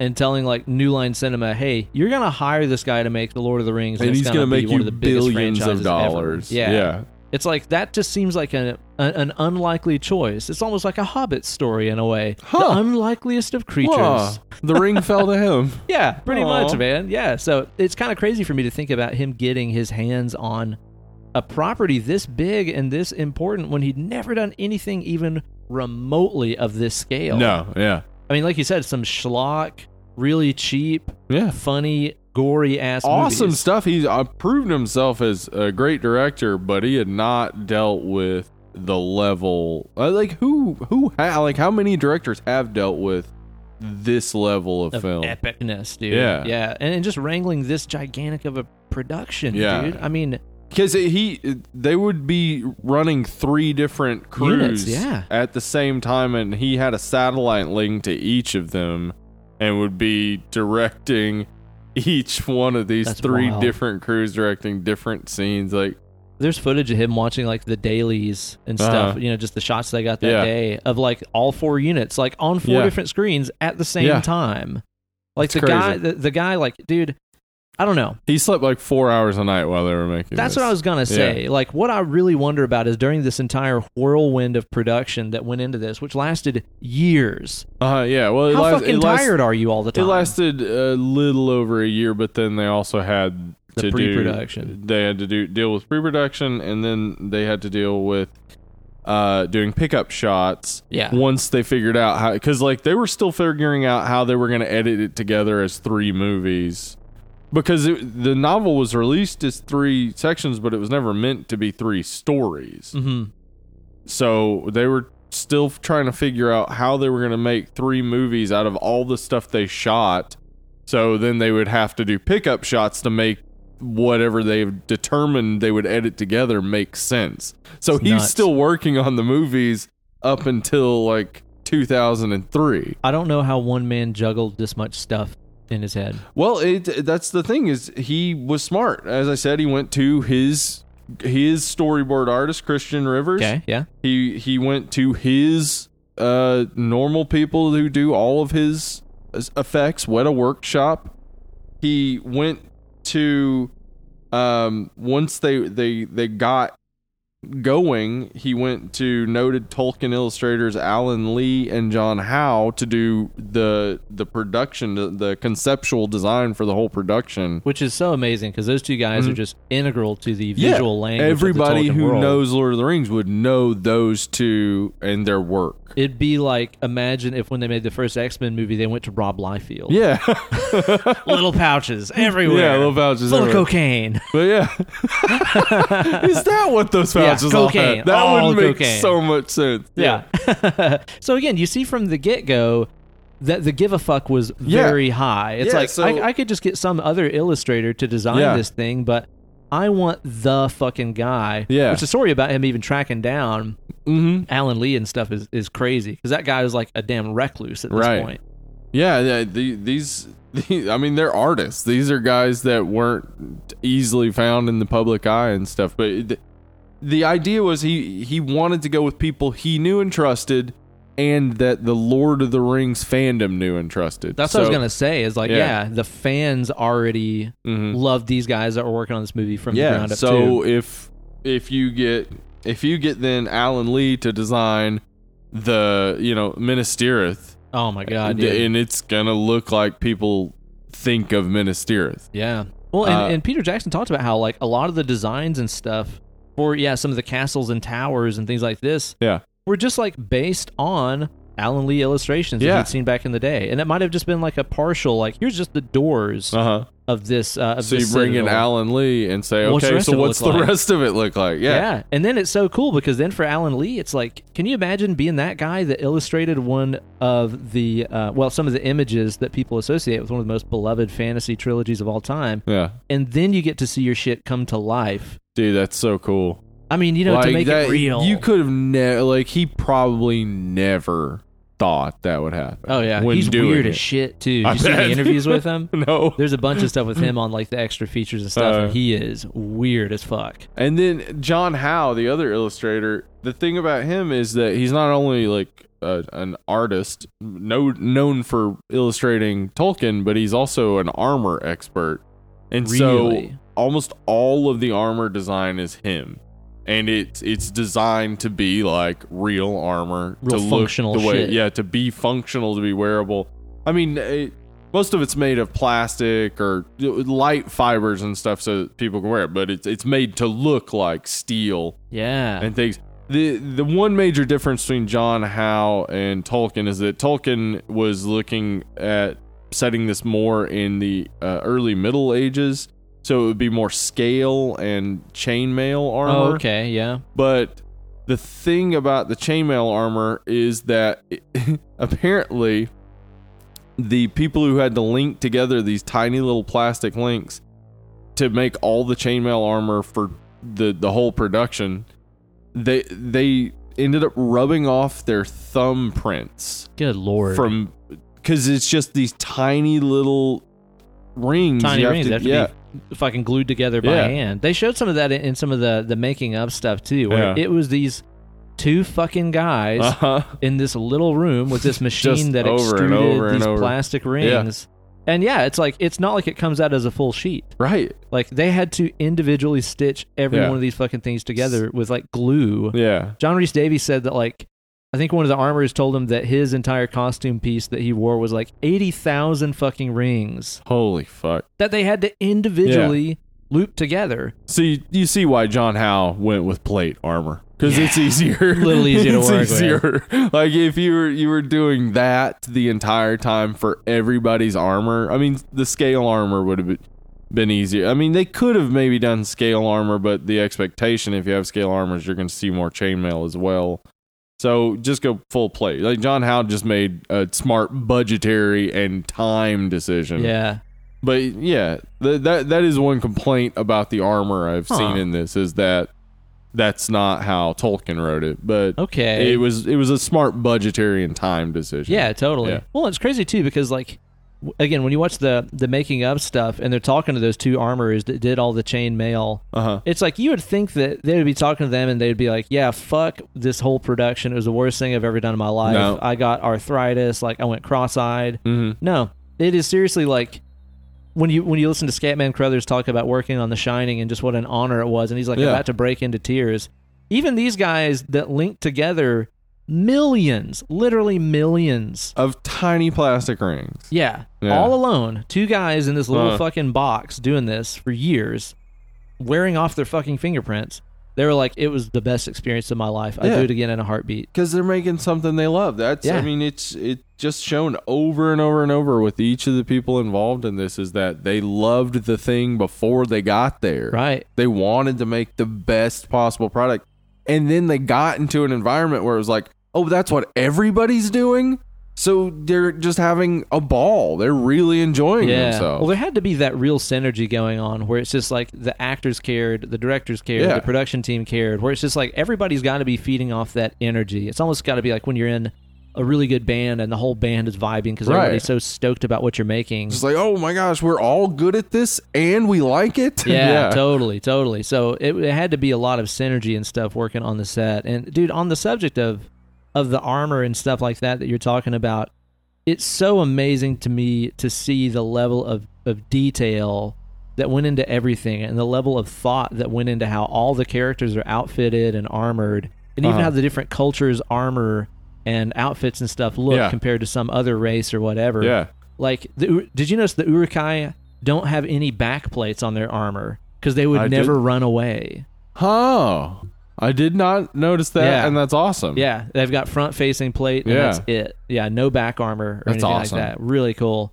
And they were even talking about like the fucking stitching on um on Strider's cloak and stuff. How it's like they want it to look like something that once was really nice that was maybe gifted to him, but then Uh. he's worn and and you know wore it for miles and miles Yeah. and miles, so it's had to start to be stitched and frayed and blah. I know. blah, blah. Yeah, I know that Vigo Mortensen was like he was very involved in his costume. He would like Yeah. rub mud on it himself, like the way he thought it would have mud on it. Wow. From, like uh, people, the crew apparently loved Vigo Mortensen because he was like way into it. He would take his sword with him everywhere. Yeah, he, He would- got really into character. Yeah. He would just go fishing because that's what S- Strider would do. That's what- Really? yeah, that's what Aragorn would do. He'd just go fishing. So he'd just go fishing. Oh, it's so cool, Yeah. man. Vigo seems like a real a real hunk. Yeah.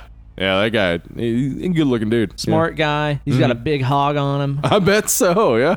Uh, multilingual. Oh, that wait, guy I've, see, is. I've seen his dick in Eastern Yeah. Promises. That's right. yeah, I was gonna yeah. say. I think it's in that in that movie or History of Violence or something. Yeah, he's Easter- always it's flaunting Eastern that thing. Promises where he has the fight in the spa or the the the banya. Yeah, yeah, Yeah, yeah.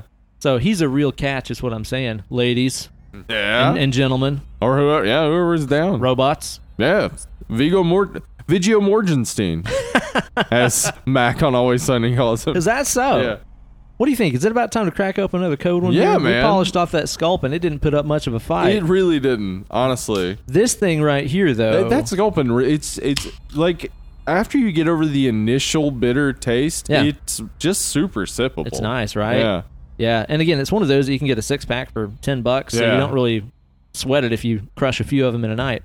Now, this guy right here, though, this is going to resist us a little bit. Oh yeah. This is Okay. a strong boy. I introduced you to this Yes. one over at Merchants of Beer the other day. yeah, and I'm glad we're getting to have it uh, on the podcast because this is so interesting. This to is me. some wild, wild Yeah. shit. So, this is the Untitled Art Dragon Fruit Sour IPA.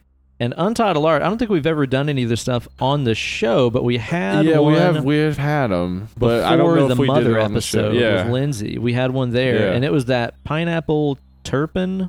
yeah. whatever you, di- IPA? you didn't like it. I hated it. Yeah, Lindsay and I liked it, but it, it was very that, those terpenes were fucking. It was just like drinking Prominent. pine salt to me. It was It terrible. was very piney. like yeah. it was it was one of the only beers that I've never finished where I was like I just can't even finish this. So I was kind of skeptical to to try this out, but I actually happened to be at the bar like a week or two ago, and a guy ordered a couple of these, and uh, it's a it's a friend of mine that I know down there, and his girlfriend absolutely hated it, could not Seriously? stand it. Yeah, and he's like, "Do you want hers? She's totally not gonna drink it." And I was like, "Yeah, I'll have that." So this is their dragon fruit sour IPA, and dude, this thing is wild. I know, dude. Sour doesn't even begin to describe this. By it is the way, face puckeringly like citric malic acid punch in the fucking face. God damn, it tastes like, and this is how you described it to me: a watermelon Jolly Rancher, and that's exactly what it is. I think it's more, you know, honestly, it's more like a watermelon warhead. oh yeah, because the the the sour, Yeah. it just persists. it's a It dragon get- fruit. and I don't know what that tastes like, but it tastes like watermelon. Yeah, I assume. Yeah, I assume. Uh, Is that it? is fake watermelon just oh my dragon God, fruit? dude. Like I was prepared. I knew how sour it was going to be, and it still just like makes the base of my jaw clench up. Have you ever had Super Takis tight. before? Takis, yeah. Okay, you know how it has that like sourness to it. Totally. That just keep makes you keep wanting. Cuz it's like them? lime powder Yeah, essentially on the those. same with this. Yeah. Where it's so sour and you set it down and then you're it's like your mouth immediately is just watering for more. That's exactly what's going Yeah. on. Totally, dude. Yeah. Mm. And it's crazy too, because like a lot of sours, you know, it's like by the time you're halfway done, you're kind of acclimated to it, and it's like Not it's not this one. really sour anymore. Like you'll taste it and be like, yeah, it's kind of tart or whatever. right. Every sip of this thing It's is like sour. getting fucking punched in the face. Yeah.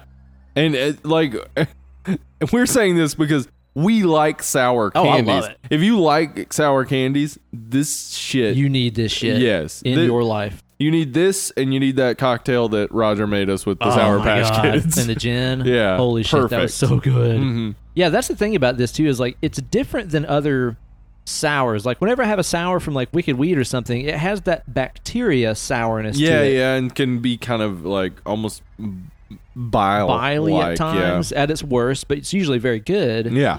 But this is more like the powder on the outside of a warhead, man. Yeah. It's again that And citric that- acid, malic acid thing. That might be it. It does say contains natural flavors. They might they might actually be using just straight up citric or malic acid.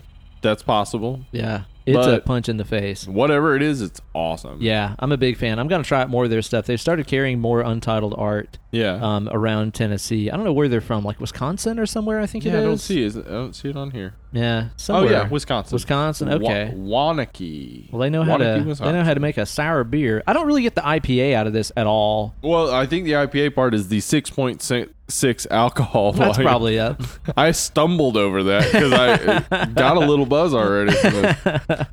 Yeah, that's um, that's crazy because it's so light for it Yeah, to it be is. six point six alcohol. Yeah, I've noticed though that a lot of sour beers, like the more sour they are, the more they can mask Yeah. massive alcohol that's true. content. True. Most sours aren't very high, but I've had well, but I had that one this summer that was like fourteen percent. Right, You could not tell because it was so tart. It's crazy, man. dude. This is so good though. yeah, I know, dude. It's fantastic. All right, so let me tell you a little bit about how he shopped this around, and this is going to involve Harvey Weinstein. Boo! We hate you. Yes. Did you say this is funny that we're talking about this today because it's just like um, yesterday, maybe that he showed up at court with a walker, like. I guess trying I'm to look old like and he's old, feeble. but then like somebody had taken pictures of him earlier at Target, just walking around. No way. Yeah, What a fucking dummy. I hope that guy fucking gets buried Yeah. under the jail. yeah, fuck him. Fuck you. so they took it to Harvey Weinstein, and Harvey was, you know, trying to to work it out. He thought it was a good idea. Basically, the idea they had was they wanted to make uh three movies. They wanted to make The Hobbit and then make Lord of the Rings into two movies. So The Hobbit was the first plan. Yeah, uh, well, Really? yeah, that was early on, but it got kind of lost pretty early where Harvey was basically just like, look, you're going to do better trying to sell just Lord of the Rings.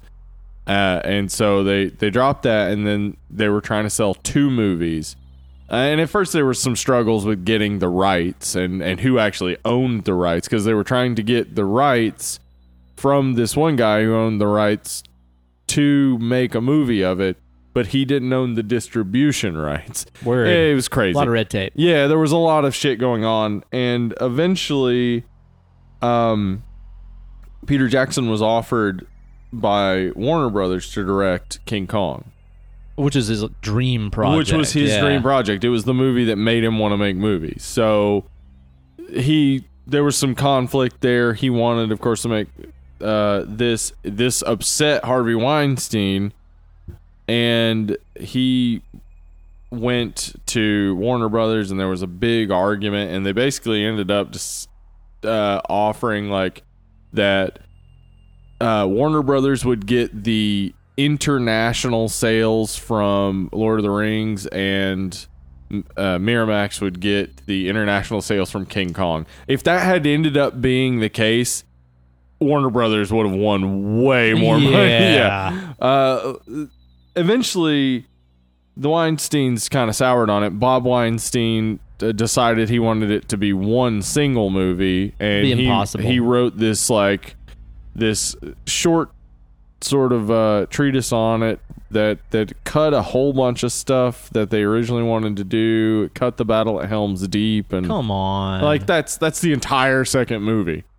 what basically. a dumb dummy. Yeah. Anyway, so he he wanted to cut it down to one, and at this point they had about thirty minutes of footage that they had shot, and so Peter Jackson started shopping it around, and he ran into our old pal Bob Shea. Bob Shea, Yeah. from New Line Cinema, New the Line house that Cinema. Freddy built. Yeah, Yeah. Bob Shea, who is, um, I mean, you know, cool enough for this podcast, a a horror luminary. Yeah, yeah, we've talked about him a ton of times, especially when we've talked about uh, Nightmare on Elm Street.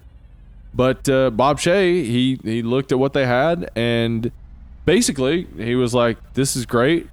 Why not three movies?" Yeah, it doesn't need to be two. Make Yeah. it three. Yeah, and the idea for that was actually just because the budget of each one of them would be lower, and then you would most likely recoup that lower budget per film. that makes sense. So it, it it seemed like a, a bigger gamble, but it's actually it was more it was less of a gamble considering they had already sort of started the production. yeah, Yeah. So he decides y- you, you shoot three films. So they they went on now with uh now with New Line.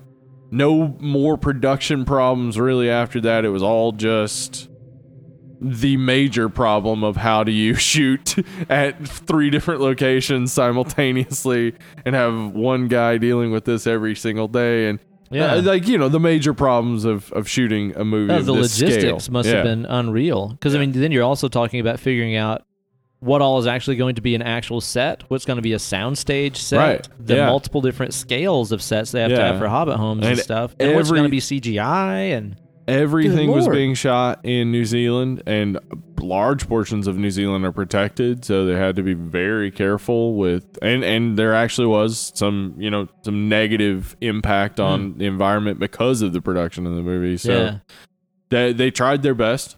It it was almost impossible because of a movie of this scale, you're going to end up with some problems. But yeah, sure. they they shot all over New Zealand, gorgeous. Oh, it just dude. looks Yeah, I mean, thi- amazing. this movie is is what brought New Zealand to the rest of the world. and Yeah. showed everybody like, yo, this is like one of the most diverse, Yeah. beautiful countries. And it's like on another Earth. world. Yeah. yeah, yeah, all that different terrain. It's so It's easy to gorgeous. forget that like that's all the same tiny ass little island. it's a pretty small island. Yeah, Yeah. really. So Mhm. that's cool. I mean, it brought it brought the tourism industry in New Zealand Yeah. millions and millions and millions, probably billions of dollars by this Yeah. point. You know, I would say. Uh, yeah. Because people people are still going there, still wanting oh, to I see. still want to go. Yeah. Absolutely. I would love to go to New Zealand. So when they started shooting, how long did they actually shoot, and did they shoot them all sequentially, or They shot. Well, no. I mean, uh, they they shot they all shot three they movies at the shot same all time, three right? movies at the same time over Good a lord. period of about 440 days. Wow. So the way they would have done that is locationally. They would have done each location. The actors probably would have been moving around more than any of the other stuff. You just set up in the location, bring the actors that you need to the location, get all those shots, go to your next location. Um but basically what was going on as as they were filming, they were doing rewrites as the cuz like as I said, they they they had about thirty minutes of of filmed material that they were shopping around to Bob Shea by the time they found out they were going to be doing three movies. Yeah, like yeah. they they didn't find out they're going to do three movies. They're already in production. So That's wild. now they man. know they're doing three movies. They're getting all these rewrites day to day. And this is basi- the recipe for failure Oh, ninety nine percent of the absolutely. time. Like and when- a huge failure because Yeah. it's so big. Well, again, it- it's crazy too because usually whenever you hear these stories about like, yeah, the director was handing us new pages every day, Yeah. it's usually disgruntled actors being like, I didn't know what the fuck to do with my character. He kept changing shit. Like Yeah.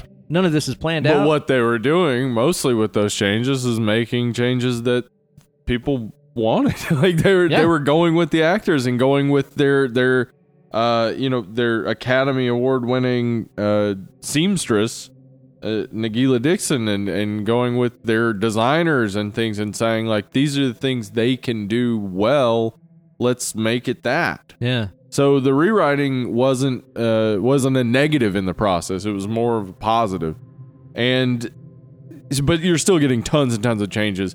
And so basically, what they're doing is shooting all the major elements, and then going back and editing it into three movies. So that meant tons and tons of reshoots and like uh, other shots to just sort of make what they've thrown together make sense. Yeah, because yeah, you can't just like drop the story in the middle of it. Like the Yeah. end of the end of part one and the end of part two all have to have some kind of a period at Right. the end of the sentence. you Because- got to end with a big battle or yeah, whatever. Yeah, because again, Tolkien just wrote it as one book, and it was released as three separate uh, chunks. chunks. Yeah, yeah. But it was one book, so there was no real story in the middle. The middle is is not uh, a beginning, middle, and end ever. It's always just middle. yeah. so to turn- because it's, history. Yeah, you to know? turn two towers into a movie was was hard. No doubt, man. Yeah. No doubt. But wow. the- You know, honestly though, whenever you say they shot for what'd you say, 440 days? For about 440 days, yeah. I mean, in terms of like shooting schedules, that is a fucking long time. Yes, it is. It's a long time to have people and to be able to like work on like making things at least easy on yourself in the edit and Yeah. and making it so that in the future you you don't have to go back and get so many shots because you thought of it ahead of time. Sure. Or- yeah. So they, they definitely got a lot, but they were still working on it Well, but then- through 2003. But then too, when you talk about shooting that long, it's like wow, that's a that's a ton of footage. But then you're like, they managed to get three, you know, minimum three and a half hour long movies. right. You know, over 10, 11 hours Yeah. worth of movie footage. Not Yeah, even it's- speaking of what what got left on the cutting room The floor. extended edition, I think, totals at 11 hours and 50 minutes or Good something like lord, that. man!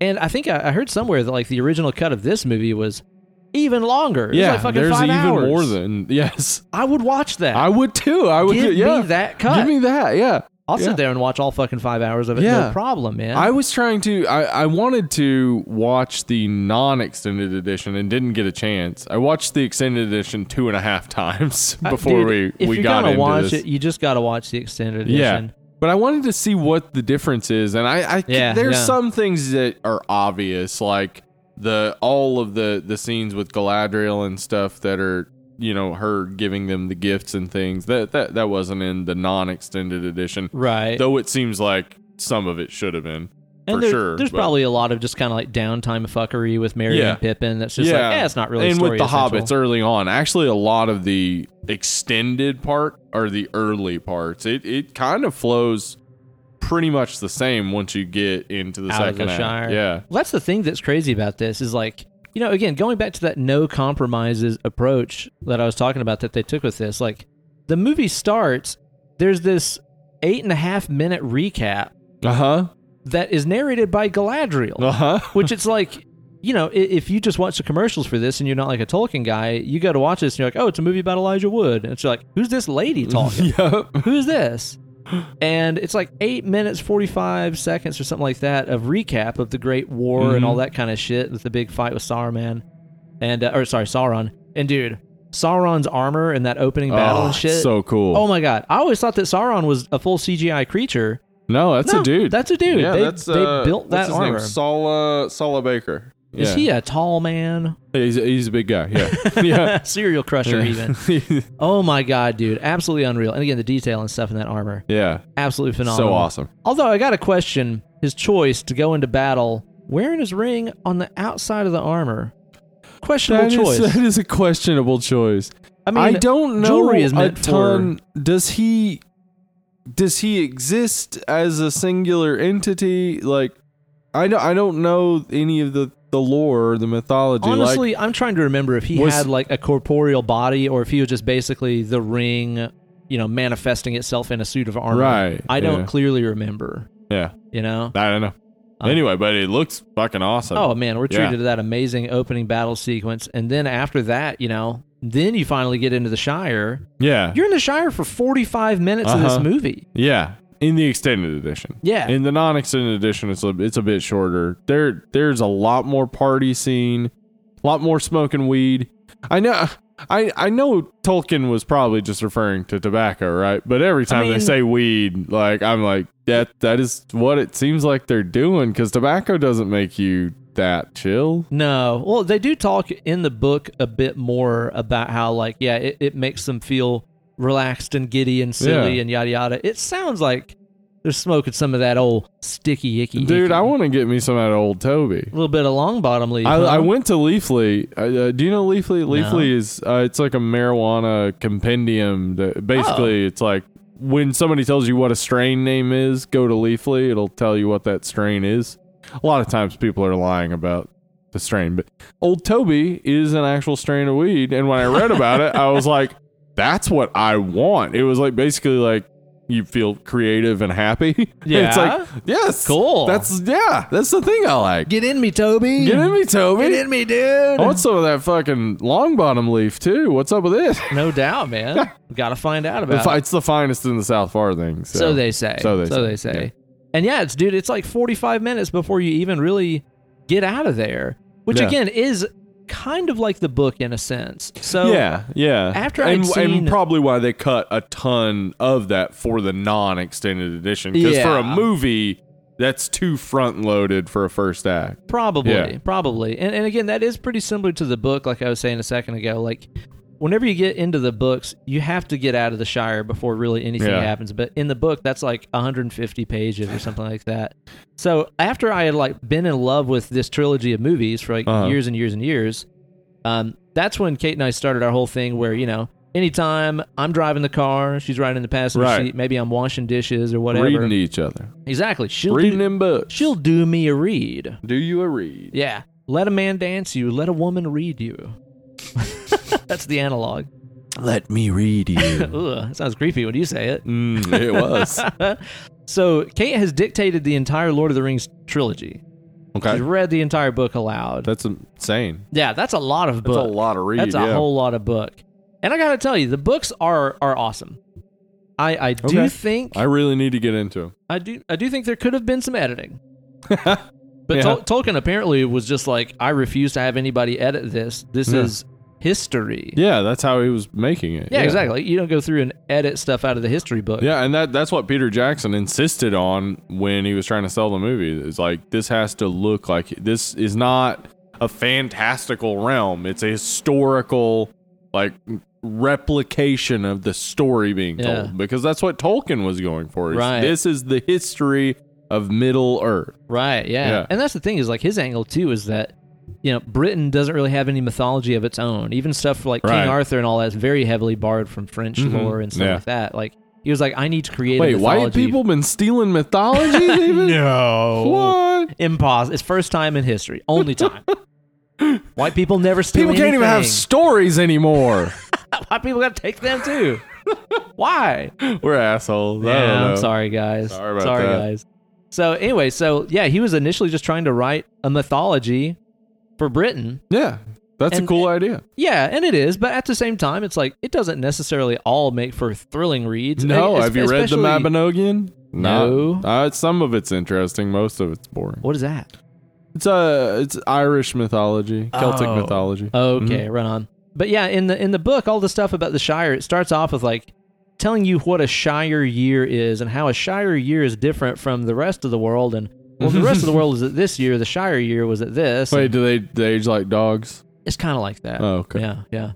it just takes forever to get going, honestly. Like all this history about the characters, like, you know, again, if you're writing a history, yes, you need that. Right, If yeah. you're telling a story, no, you don't need that. Well, and that's uh, that is what George R. R. Martin was trying to perfect, I think, with Game of Thrones. The is, balance, is the yeah. balance of making because, like, I've heard not smart people who've sat down to read Game of Thrones and they've been like, and then this person just dies. That's not like history, and it's like that's actually, It's actually a lot like exactly how history works. is Dude. people are doing things and then they die. Kate was walking down the street the other day, and there were two like college students like walking. It was right in front of her, right behind her, or something. Uh, and the like bro dude was talking and he's like yeah my my classes this year are kind of a drag i've got this um uh, middle ages history class it's just really a slog i'm not into it at all i really figured that i like middle ages history because i loved game of thrones that's what kate said she just laughed Uh, wow, those are two separate things. at him those aren't even remotely the same thing Yeah. you Wow. realize that didn't happen right I uh, c- I've taken uh, halfway through this mess we've not even talked about the targaryens bro when I when I was in college, I took a number of like early English lit classes, and that history is so interesting. I don't know how somebody would be bored by it. Like, Hmm. right? American history, I think, is pretty boring. But like oh European man, I history, uh, love American history. ya? Yeah, but well, the the American history that you're taught is the boring part. The real interesting. Just God, it's still so sour. If you're if you're not a huge fan of American history, just look up Smedley Butler, and- Smedley Butler, Colonel Smedley Butler. He was he It's was a silly approached. name. He was approached in the uh, post World War uh, II era by a bunch of rich men and asked if he would lead a coup against Franklin Delano Roosevelt. Sick. Okay. Yeah. The Amer- American history is really interesting. It's But yeah, anyway, so when you read the books, like it does definitely feel very much like a history. It's like it's not really a compelling I'm telling you a story. It's this is a story that happened as a part of history. yeah. And obviously the movie did make some changes. It's like you said, it's like I'm not well versed enough to tell you everything that they changed, Right. but I'm going to say for the sake of telling a story, I think that they made great choices. Good. That's good to hear. Yeah. I, I mean, I've heard that from most people I know who love the books. Yeah. They also love the movies. Yeah, and it's not one a of those like, separate. you got it all wrong. yeah, Blah. it's a separate sort of thing, but it's not like they're watching it through like you know gritted teeth. Like I can't believe they did that. Right. They're really enjoying the movies as much as they enjoy the books, but they're separate experiences. Of oh course. yeah, totally. And you know, some of the things that they changed too is like Arwen uh, is a much bigger character in the movie Yeah, than she yeah. was in the book. She didn't have all that much to do, and I'm so glad they expanded her Mm. character. yeah. Well, they got Liv Tyler, and she Good was start. Yeah, she was kind of their their big Hollywood star on on the film. Like if Right. you look at it at the time, time. she's the only major star Aerosmith's daughter, dude. from, from Hollywood. I mean, you know, Christopher Lee and and Ian McKellen, John Reese Davies, Veteran like screen they're actors. veterans, but they're they're English. She's she's the big American get, so they expand the role a little bit. She actually wasn't on set as much as everybody else, but she seemed to just fit right in with with everybody. Yeah, totally. Most of her interactions are with Vigo Mortensen. I mean, she doesn't do a whole lot of talking to anybody else, but I just noticed this time around too how much deeper her voice is than usual. Right, yeah. She's going for some like real sultry but like Yeah, wise. like mystical and wise. Yeah. like if you think about her voice in like Empire Records Right. and stuff like that, like her voice is much, much, much higher Yeah. than it is in these. For some reason, I don't know. I mean, it's, it's a cool choice that she did, but Yeah. she sounds way different. In Yeah, this. she does. I'm okay with that. Yeah, and I, and I like I like what they did because I like the character. I like the strong female character they gave because I I know that in the books like basically Frodo has to get away from the ring rates by himself after a certain point and like he's the one who's at the river when they're about to cross and then it's Elrond and Gandalf that make the the river water horse thing. Yeah. yeah, yeah. I think it's so it flows so much better to have Arwen do it. Oh, totally. Yeah. Absolutely. So, yeah, so there are definitely a lot of changes from the book, but I don't really see anybody bitching. I mean, it's like yeah. there's there's always things whenever a book is translated into a movie where hardcore fans of the book absolutely hate the movie. I mean, there's yeah, I mean, fucking Stephen King hated The Shining for God's sake, right You know, yeah it, it's not it, it it doesn't matter necessarily if a hardcore fan of something doesn't like the adaptation because it uh boy my mouth dude, I'm telling you, I'm It's telling you, so the sour. sourness does not lay off. no mo huh. I know, Yeah. I'm halfway through and it's still just Yeah. like, oh god, brutal. yeah I love it. great stuff anyway so uh what were we talking about So they they got the production going and got the stuff. production going on so they're casting as they're making stuff basically That's unreal. Elijah Wood was the first cast.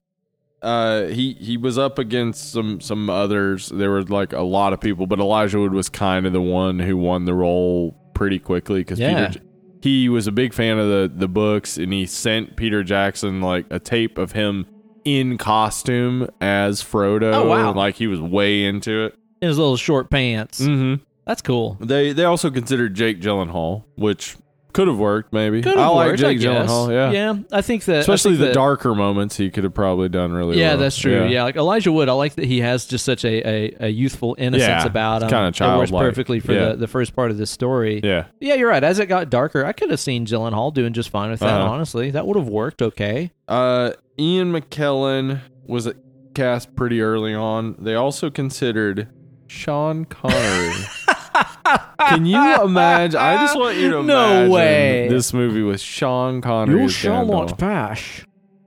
fly, you fools. Speak the word of friend. oh yeah, my god, I just dude! can't see him doing it. no, But no. they, they also approached Patrick Stewart, who didn't like the script at the time. what? But this again, as I was saying, everything was changing. They were casting Yeah. people as they were shooting. It The could have script- worked. Yeah, It could have worked. with them. Patrick Stewart could have worked for sure. I think, but it, you know, But dude, I'm, I mean, he's got such a great voice, but yeah, Ian McKellen. Ah, but yeah. Ian McKellen's voice is just so fucking perfect, man. Yeah, And he's got that like tall, stretched out, like sinewy Hmm. look about him that I think suits Gandalf better. Like Patrick Stewart, I think is more just a normal build kind of yeah, guy. he is. Yeah. Ian McKellen has that more Yeah, he's wizardly kind of body Much more to him. wizardly looking. Yeah. Yeah, yeah, yeah. So I think that that ended up working He- out just fine. he had just gotten the role of Magneto and just shot the first X Men whenever Wow. they got See, him that- for this. That's so weird for me because I think of X Men as being like way older than Lord of the Rings. Maybe just because this has aged a lot better. But yeah, X Men was ninety eight, Something like that, yeah. yeah, yeah. But this definitely aged better than that first X Men. The second X Men looked better. Yeah, yeah. I don't think they put as much into the first one. But so Viggo Mortensen was not the original Aragorn. They apparently shot some stuff with some other guy. Stuart Townsend. They shot. I don't know who they that shot is. a bit with Stuart Townsend. If you saw his picture, you'd recognize. Okay, all right. Huh. The problem with him that Peter Jackson had was that he w- he looked too young. And the thing we know about Aragorn is he's older than he looks. But he, he's supposed to look like he's in his about 40s. yeah, So they he just didn't like Stuart Townsend just looked too young for him. I love I love his look as Aragorn too because he looks very believable as this guy who is he's been Mm. rode hard and, and put up well. Yeah. You know, he's got Yeah. that kind of facial feature and skeletal features that He does. look like skin stretched over bone. You Right. know what I mean? Like Yeah. like butter spread over too much bread. Exactly. so the person they first considered that that Peter Jackson wanted was Daniel Day Lewis. to play Aragorn? Aragorn. Daniel Day Lewis? Daniel Day Lewis. I know he could fucking he could do anything. work. He could do anything. You know, it's, I think he again, might take too much attention That's the thing, right? because Aragorn. Uh, that the thing I love about Viggo Mortensen's Aragorn is that he is never the center of attention. No, he's not. And he's Yeah. like the fucking king's heir and stuff. But he does always kind of like take the background seat and Yep. just. He's not like a reluctant hero where he's like, I, don't- Right. I shouldn't be involved in this. No, He just kind of keeps his mouth shut and does work, right? you know? Yeah. So Daniel Day Lewis could have done it, but I think he'd just draw too much attention because you'd be like, "That's fucking Daniel Day Lewis."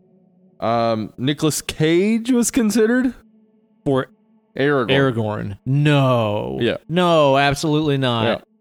Can Can you Oh, I imagine could not how fucking bad see the that. movie would be? if Oh, it'd get so weird, man. it would, get, so weird, so bad. Ugh. Just he couldn't do it. no. He couldn't do it. even if he tried to play it straight, which I don't know what that is for Nicolas Cage. yeah. Uh, that may be Vampire's Kiss. Vampire's Kiss might have been the time he was like, I'll play it straight, I guess. Yeah. And they were like, that's straight? Gotcha. Low key. so somebody who really wanted the role, not surprisingly, is Vin Diesel. Vin Diesel. Yeah. He No. he loves Dungeons and Dragons. He's a super big nerd. Yeah? Yeah. Oh, he's a huge nerd. Huh. Yeah. He he's uh, it seems like uh genuinely might be a fun friend to have. Seems like a cool cat. Right, but he's not like he just doesn't fit the role at all. No, Like put a no, put a huh? wig on him and Nah, I what can't do see you it. got? Yeah. No, I can't see it. Like he I I'm glad that he liked the role, but he, he's just not right for it. So they brought in Vigo after they had already been shooting. some. Yeah, yeah, they brought him in and he just immediately took to it. So fucking perfect casting there. yeah, Yeah. totally, man. Just like Michael J. Fox coming into Back to the Future, where it's Yeah. just like, oh, okay, this is what this movie's gonna yeah, be. this is what it Fun. should have been from the right. get-go. Got it. um, so uh, you know we got Billy Boyd and Dominic Monaghan for uh, Peregrine and, and Meridoc. They're perfect, awesome. John they're Rhys so Davies, so great as Gimli. Oh my god, Poor guy. The, the he's Treebeard too. Oh yeah, yeah. He also did Yeah. yeah. Treebeard. But the the prosthetics, he had the most prosthetics of any of the main Yeah, cast, yeah. and it like started drying out his skin and breaking it out. Yeah, Yeah, in the interviews and stuff, it was saying that uh, he was talking about how he had some kind of really weird reaction that basically Yeah. gave him like extremely severe eczema around his Yeah. eyes. yeah, So he could only film every other day. yeah. Because it was Uh, this long application to put the Four prosthetics hours, on. yeah, Good four God, hours. man. Which really, it's like. y- You think there's not much going on there, but really, when you look at Gimli, you're like, "Yeah, that doesn't look like John." yeah, that's yeah. His nose is not that size, and the thing is, like you, that's that's what happens when you start shaping someone's face with makeup. Is you change their nose, well, now you got to change everything around it right. to make it all blend together. Otherwise, it looks like a fake nose. Otherwise, it just looks like a fake nose. Yeah. Right. And that guy, uh, I mean, he was such a fucking trooper about it. He was Yeah. all in just like everybody else was. But Mhm. some of the stunt people were talking about how, like, okay, because of all the prosthetics that were on his face and because it was flaring up the skin around his eyes and giving him severe Couldn't see eczema, very well, he I couldn't imagine. fucking see Right. very well Yeah. at all. And so during the the fight scenes and stuff, whenever you know you've got like a, a horde of orcs or whatever coming at Gimli and he's like swinging at him with his axe Oh, and stuff, dude in the shots that are actually John Reese Davies and not a stunt guy, which the stunt Yeah. guy did some of it, obviously, but in the shots that were him, the stunt guy said that he was apparently just not all that fond of like really rehearsing a fight scene or Oh, no. choreography, and he'd just be like, okay, what's gonna happen? you're gonna run at me, then you're gonna run at me, then you're gonna run at me, okay. And he, they said that was like, okay, I guess that's about it. And whenever they would start filming, he was full on swinging at him. Oh no. That's all that he And could- can't see anything. Yeah, you can't fucking see. He doesn't know what he's doing. And so you Bad got dates. yeah, yeah, exactly. Yeah. So the thing is that you got to consider too is that John Reese Davies is like six foot fucking five or something. Yeah, he's huge. he's huge. He's the biggest guy in the entire Yeah. fellowship. So you've got this guy with this big battle axe who Just can't fucking swinging. see what he's doing, swinging at you full force, dude. It had to be like stepping into the ring with just a super fucking smacked up, liquored up Scott Hall. where you're Right. like, he's going to hurt me. Yeah. this guy is going to hurt me. Did you? you know, I I heard a quote uh, from Scott Hall Reza Ramon. that was seriously one of the fucking coolest things Yeah? I've ever heard. He would he would go up to people that he was about to wrestle and be like, "Hey, I really like your finisher.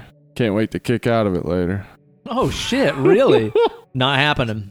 Not having it. Shutting it down before it even Shut it starts. down before it even starts. Wow, dude. Yeah. Yeah. So so Gimli in this, whenever you see it and it's him, he's he's fighting. He's fighting around the world. That's crazy. but yeah, double yeah. duty as as him and Treebeard Mm. in the in the two towers. Yeah, and they they all took a, a good bit of like fighting training and stuff to try to really make the the scenes look good. I think you know the person who probably embodies their role the the best throughout this is Orlando Bloom as Legolas. Oh yeah. I think so. I think in no scene do I ever think that's Orlando Bloom. Like That's true. It's Legolas that you're it's seeing up there. Legolas. Yeah. Because when you see Orlando Bloom in anything else, he's not Legolas. Like No. he just becomes That's a good point. Legolas. Yeah, because like whenever you see some of these other people in movies, like whenever I see Elijah Wood, I'm like, oh, it's fucking Frodo. Yeah. But yeah, you're right. Whenever I see Orlando Bloom in I don't know Pirates of the Caribbean, I don't go. Yeah, it's that's Lego- Orlando Bloom. It's Legoland. Legoland. Legoland. He no, really it's Orlando just Bloom. Hmm. gets into that elf mind state and just becomes that sort of like s- uh, pa- passive observer. I would maybe call him. Like Yeah. he he's always taking in everything, and but always he's very confident and Yeah. in control for Yeah. sure. Yeah. He always I think internally thinks he's kind of a cut above everybody that's yeah. around. Oh yeah, And he, is. And he is. Yeah. Like I, I mean, him and Gimli, especially. Oh, my God, In dude. the second part, like really become like. Dude, those two by the time we reach awesome. the third movie are just Yeah. like a name a more iconic duo. yeah, uh, you so know? great. Oh my god. When they have Nobody the tosses a dwarf and then Yeah. later on he's Yeah. like toss, Toss me. Yeah. when they have that drinking contest. Oh, That's yeah. I think maybe only in the extended edition, but like he's he's they've had a whole bunch and like Gimli passes out and he's like,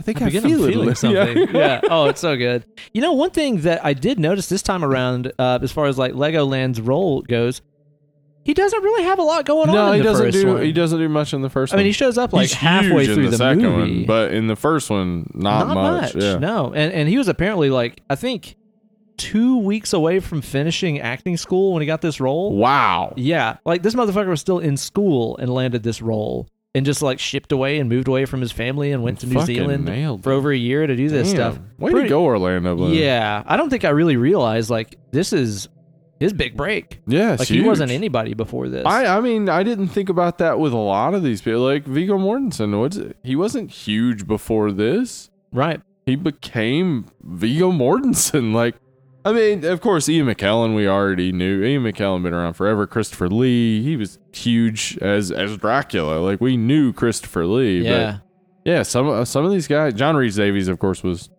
are already around too. But we knew some of these guys. But a lot of these people are coming in, and this is the first thing anybody knows them from. Like Dominic Monaghan, for instance. Like yeah. Put him on would go, the map. Yeah, he'd go on to have a much bigger career, but before this, I can't think of anything he was in. Yeah. No, no, me neither. Yeah, Sean Christopher Bean. Lee was such a real asset to this Christopher movie too Lee, yeah. because he was the resident Tolkien Yeah, scholar. He on reads board. the books every year. He reads Yeah. them at least once a year.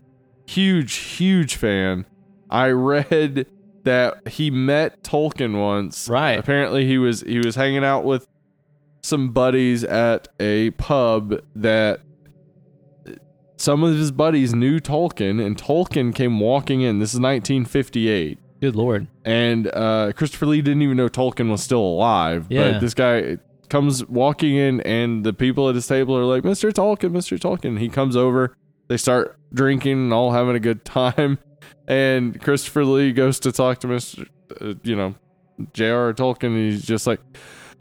Just Like, starstruck.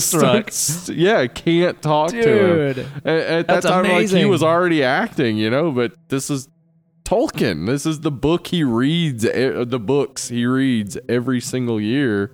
Just this guy sitting right next to him having a beer. Yeah, so this he was on set a lot of times too to be such a historian and Yeah. authority on the Yeah. material where Mm. you know, he would sit there and tell Peter Jackson, "No, Yeah. this character would be more like this," or Yeah.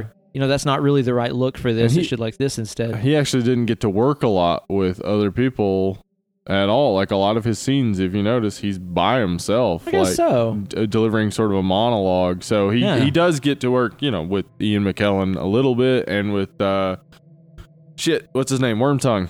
Oh yeah, Grima, uh, fucking damn Chucky, Brad Dorf. Brad Dourif. yeah, yeah, yeah, he does get to work with them a little bit, but a lot of his stuff is alone. he was apparently quite mad about the way that um the way that that Sauron dies at the end of the Yeah. trilogy. Uh, which again is one of those changes from the book that, that I'm I'm okay with. Like, Yeah, do you know I'm about fine the with ending it. of the book? No, I don't. Okay, so like after you have all this giant hullabaloo, Mount Doom, Gollum falls into the into the Uh-huh. lava and stuff. Which There's- is a perfect ending. Perfect. Yeah, Yeah. exactly. Then you know everybody heals up and recovers and blah blah blah. Then you follow Frodo all the way back to the Shire, Okay. and when you get there, like uh, Saruman has like enslaved the Shire. There's actually a vision of this in the movie. Whenever yeah, yeah, yeah. Uh huh. Uh, I is know it, the is it vision. Merry or Pippin? Uh, Pippin or yeah, yeah, yeah, he, Uh, the- he yells the palantir and like uh, he gets that vision of the future because he sees like the Yeah. white tree burning and yeah. there's a vision in there of like the shire and like the the hobbits are all Yeah. in chains and shit like that Mhm. in the book there's like a hundred more pages of this just kind of like sort of boring slog of a fight at the end where you know uh-huh. then they they later free themselves up and banish Sauron or whatever Yeah, that's that kind of ruins the the momentum. it really does Yeah. yeah because it, it had just gone up Because you to just the most beat the massive- big bad. yeah exactly Now you're beating second in command afterwards. It makes Like, zero yeah. sense. Yeah, it's not good. So, but you know, he was such a fan of the books and stuff that he was apparently a little bit upset Yeah. that his character died by falling off the tower. But again, I think that that's actually a change that's Yeah. definitely better for the sake of telling a story. I would agree with that for you know? sure. Again, all the changes that were made here were to tell a better story. Yeah, and that's what it does to make a better movie. Like it may work as a book because a book can be tons of things that a movie can never be. Mm-hmm. A movie has to fit into specific beats, Beats. Yeah, for exactly. people to be interested. Yep. So if you got to change it, you got to change it. Yeah. But you know, we it would make sense if, say, something like that, like the Saruman fight, were before the final Sauron fight, and it all kind of made sense. But for it to be this just sort of sore thumb at the end, yeah, of not course you better. cut it. Yeah, yeah, course it's you not cut better. that. But I could not ma- I couldn't imagine anybody better in the role. Good No. lord, dude, his fucking voice. He's amazing. Yeah, just that voice. Yeah. He's so great. Uh, apparently, Ian McKellen was so super excited the day that the days that he got to work with Christopher Lee because he actually didn't get to work with most of the actors. Most of his scenes are with the stand-in doubles that were children. oh yeah, because he's so much taller than them by scale. Yeah, so Oh, I he didn't guess so. actually get to do a lot of scenes. He's like, yeah, I with- get to do scenes with an adult yeah, where we have a Yeah. wizard fight and do some break which, dancing. Which then explains remember on the Hobbit set he had a sort of breakdown where he just no, was I like, didn't hear about Oh that. yeah, he just started like weeping and he's like he just couldn't do it anymore. Why? Because it was because he just he's never working with adult. He was always working by himself with these kids stand-ins who couldn't even say anything. Like you couldn't even improvise with them for fun. It was just kids stand-ins. So wow. like it's just like, grueling work over the years of just doing this over and over and over and knowing it turns out great, Mm. but while you're doing it, it's just torture. Damn. Yeah. Okay, but, But- man, he th- again Christopher Lee in this, I couldn't imagine anybody more perfect. No. And again, the way that he plays with Ian McKellen, where like Ian McKellen has that old grandpa kindness, Uh-huh. softness to him, And Christopher Lee has that more like authoritarian Strict look, edge yeah. to him. Fuck, dude, and his castle is sick as shit. it really Uh-huh. is. oh, Yeah. looks so badass, man. Um, who else have we got? Well, we Kate got Kate Blanchett? Blanchett, She's man. fucking amazing. and again, dude, the fact that her narration starts the entire story Uh huh. I, I think just like every time I watch it, I like that even more. It Yeah, ju- me it just- too. It puts you in the perspective that, I mean, the elves, you know, being immortal Uh and huh. so on, like they are, it's like they don't really have um, a piece of this story. Like it, it doesn't matter to No, them. yeah, to them it's just something they're observing. Yeah. Just like they've observed tons of other things. yeah. throughout- Yeah. And that's how I feel about it whenever you have her opening narration where it's just Yeah. like, well, she's just telling the story because she was there. and she And even though these things might have happened hundreds or thousands of years ago, Yeah. she's still here. True. And she she is the most objective observer. Like Exactly. she she's able to withstand the power of the ring while while imagining exactly what would happen if she had it. Yeah. Like she's able to play the entirety of it out and then objectively go that would be bad, Bad and idea. not do it. Yeah. good idea, bad idea. yeah. Yeah, so dude. yeah, having her be the s- like storyteller in this case works perfectly because then we're being told like okay, so this is objective Yeah. this is really how both sides would look. Now, we do know just from reading tales of war throughout history that there's no way that this would be the objective truth. Like there definitely there's definitely some skew as to how evil the bad is and how good the good is. Always. That's Okay, how yeah, histories yeah. work. And that's something Tolkien would have like sewn into it. The idea that like do the urukai even exist or is this just an elite like just uh, say for instance like when they were fighting uh, when the romans would fight the the germans they would like ca- they would characterize them as animals and Oh, stuff yeah, to yeah, make yeah. the soldiers feel like first off Dehumanized. them. yeah, first off, I can't let my guard down around them because they're inhuman. And second off, I have to kill them because they will take over the world. Yeah, and I can kill them with a clear conscience because Yeah. they've been dehumanized Yeah. in my eyes. So Yeah, thi- I mean, that's classic war propaganda Yeah. stuff. Yeah. this history would be the same. I mean, it would be no that's true. different. Yeah. it's true. Yeah, it's like Yeah. May, maybe, like you said, maybe the Urukai weren't necessarily. Yeah, maybe they were just elite fighters that Right.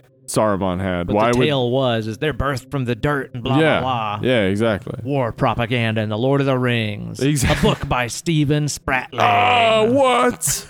I've gotten into academia. I love though that they got Kate Blanchett and Hugo Weaving to play Yeah. Mm-hmm. some of the most important elves because they themselves have like elves. such yeah, Yeah. like larger than normal Liv for Tyler the human same. features. Yeah, Yeah, dude. Yeah. Yeah. it's like they all have an elven Mm-hmm. look about They them. made a good choice. Lee Pace is uh, was a great choice in The Hobbit too. Every time I look at Lee Pace, I'm Oh, yeah. like, that guy looks like an elf. Looks like a And, damn yeah. elf for sure, man. Yeah, Kate Blanchett. I I love I love everything about her performance in Mhm. this. Man. She's awesome. she has just that strength and wisdom, but Uh-huh. also something a little bit shady going Yeah. on. in Yeah, the you're not sure background. what she's up to. Yeah, she's got those shining powers. Uh huh. You She like do. ice cream, Frodo? She says. Uh-huh. She calls him Doc a whole bunch. yeah, exactly. Yeah. Oh man, so fucking cool. Gimli's like, how'd you know we called him Doc? dude, Gimli just so falls in love with her. He does. Too. That's okay. So that scene, I'm surprised that a lot of that was cut from the full edition because it seems to be real integral for understanding stuff that happens in the second and third movie. Like, w- what is that rope that Yeah. Samwise is carrying? I know, right? It's just like, oh, it's elven rope. That's How- about all that they say. How does how does uh, uh what's his name? Crap, fuck. Which one? Orlando Bloom. yeah, Legolas. Legolas. Legoland. How does Legolas immediately recognize that that belt as yeah, as The little brooch belonging thing. to the Hobbit because, or yeah, the brooch thing because it doesn't look like something the Hobbits wear. Right. Oh, because they got it They all from got it her. together. yeah, we all saw that, but we didn't see it in the non-extended edition. yep. And I feel he's- like- and he's got the little uh ah shit, what's it called? It's like the light of the star. That's yeah, that little yeah. water the thing Evening he's Star, got that he right. fights Yeah, the yeah. Shelob with. Mhm.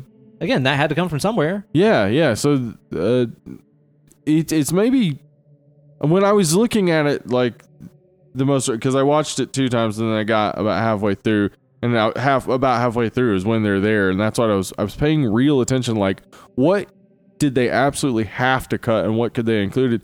It probably would have been only like two extra minutes. No, huh, nothing important really. I mean, Mm, Yeah. or nothing significant. I mean, Yeah, to add to so a movie that's just- already three hours long. Yeah, so just go ahead and leave that two minutes in where they give the gifts. You don't have to leave the Gimli getting, and you don't have to show uh, Legolas getting the bow because he. We just know Legolas is good at shooting. Yeah, he's an archer. Yeah, no big the- deal. The bow doesn't do anything specific. It's just a good bow. Right. Uh, you cut those two. You show the the hobbits all getting their stuff, and it That's good explains a whole enough. bunch of shit that happens. Yeah, it's like a minute more on your movie. Yeah. You know?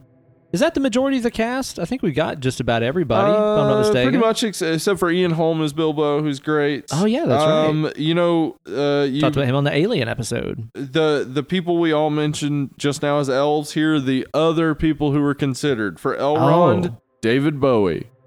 Dude. And again, he totally would have worked. He Totally looks fucked would've up. fucking he doesn't worked. really look like a human. Could have nailed it. He could have nailed it. Dude, Bowie is Elrond. Yeah, I would have loved to have seen yeah, that. it would have been cool. You freaky little hobbits, you. Welcome to my David Bowie impression. that was awesome. um, we also uh, Galadriel. So Peter Jackson originally wanted Lucy Lawless to play Galadriel. I can see it. Okay. It's fine. I, think I Kate can see Blanchett's it. better, but Yeah. I can see Lucy Lawless. Yeah, I could, I could, that could work. And he originally wanted Uma Thurman to play Arwen. Couldn't get That Uma could- Thurman. That I could could work see for that me work too. though. Again, very exaggerated features. Yeah. she could have been a hop with them big old feet though. Big old feet. Ah, or uh, Helena Bonham Carter was also considered. Uh she less she looks less elfish to me. I don't know. I could still see. I you can put some- see her put some doing it, pointed little but- ears on her. Yeah. But the thing is, is like I know how sh diminutive she is. She's yeah, very she's short. very very short. Whereas I don't know if Liv Tyler's tall, but I imagine she, She is. she, is looks tall. tall. Yeah, she is tall. Because I imagine these elves should be of an Yeah. exaggerated stature. Yeah, I I've yeah, they should should be tall and, and thin. Yeah, yeah, Yeah. wispy even. Right. And the other person that we're omitting, omitting, s- of course, is Brett McKenzie as Figwit. Who's that? Brett McKenzie of Flight of the Concords, who plays a an elf who's in the background. No way. And at the ring scene, when the the fellowship forms, and then he later has a cut scene, so it's in the extended edition where he says to Arwen, "My lady." No way. Mhm. Like Brit Yeah, Brit. Brit. hmm Yeah, they call him Figwit because uh, the early uh, internet, someone said Frodo is great. Who is that? Because he's For a real? handsome, handsome man. So th- this name was created for this character after kind of Yeah. hype for the movie. started. Yeah, but he ha- I think he has an actual name in the credits, but that is what he's referred to as is Figwit. No Yeah. way. I had no clue. I mean, it makes sense because there's only like 50 people that actually live in New Zealand, Yeah. and he's, he's one of them. yeah, so he's going to be in there. Jermaine somehow Um, He's gotta mu- be in must there have- somewhere. Must have like flown off for a, a 3-year period. Yeah. How Yeah. funny is that? I didn't know about that. Yeah. I can't imagine the cast being any better. No, Oh, I can't honestly. either. can't imagine anything changing. I mean, some I- of these I re- things, like like Bowie, that that's Bowie, a- I could see. that's I alternate love universe I'd Hugo like to peek Weaving, into. but Bowie could have just added. But he may have been more of a distraction in the that's moment. the thing. Yeah. yeah, yeah. Sometimes when you have one of those ultra mega stars pop up on screen, Yeah. Mm-hmm. it's just like, oh, that's the only person I'm paying attention to now because they're special. Yeah. So it would have been a bit distracting, but I still really Yeah, would I- have liked to have seen that. I, I really think it could have played because he he did like what was that movie that he did where he played Tesla? oh yeah, I know what you're talking about. He did Uh, a great job of kind of pres- dis- prestige. prestige, right? Yeah. He kind of disappeared into that role. It true. wasn't like oh that's that's Bowie, Right. Yeah, I would have liked it better if he was in this, but wearing his Jareth costume. from Labyrinth. and he just sang his lines, his Jareth lines. dance, magic dance. And they're just like, oh, oh, okay. you know, Uh, the babe with the power. we're looking for a ring, a ring of power. well, I'm looking for a babe with power. So different thing. It was a big cod piece and all the shots. Yeah, he's got to have a His codpiece. Tina Turner hair. My friend Luke dressed up as Jareth for Halloween several Yeah. years ago and just found a perfect Tina Turner wig, and that's what he wore. Yeah, because that's got what it Tina Turner was. hair. Yeah, it was Tina Turner hair. Yeah. and speaking of like how you were saying that this lore developed around Figwit pretty much instantaneously, you know, again, this was 2001, Yeah, The It's DVD early, early internet times. very yeah. early internet. Yeah. Yeah. Like I don't even know if I was online by. Yeah. Yeah, I think I would have just gotten online whenever this Mhm. came out. But do you remember even like around 2002 or maybe early, early mid 2002, whenever this came out on DVD, Uh huh. it was inescapable. It's Yeah. like everywhere that I went, if I was hanging was- out with yeah. Mitch, it would be on. Yeah, If you and yeah. I were hanging out with Mhm. like Wendy or any, It's any of turn the, it on. our Mormon friends, Yeah, it, it's turn it on. was always on. Yeah, And you'd go through and rewatch this thing a million times Yeah. because you're getting so stoked knowing that the next one was coming out. yeah. And I just remember like, like like Mitch and I getting obsessed about the weirdest, most pointless, trivial things in the movie Uh-huh. because we'd seen it so many times. You just start Yeah. looking for the weird stuff, like the face that one of the uh, uh, the Nazgul makes whenever like.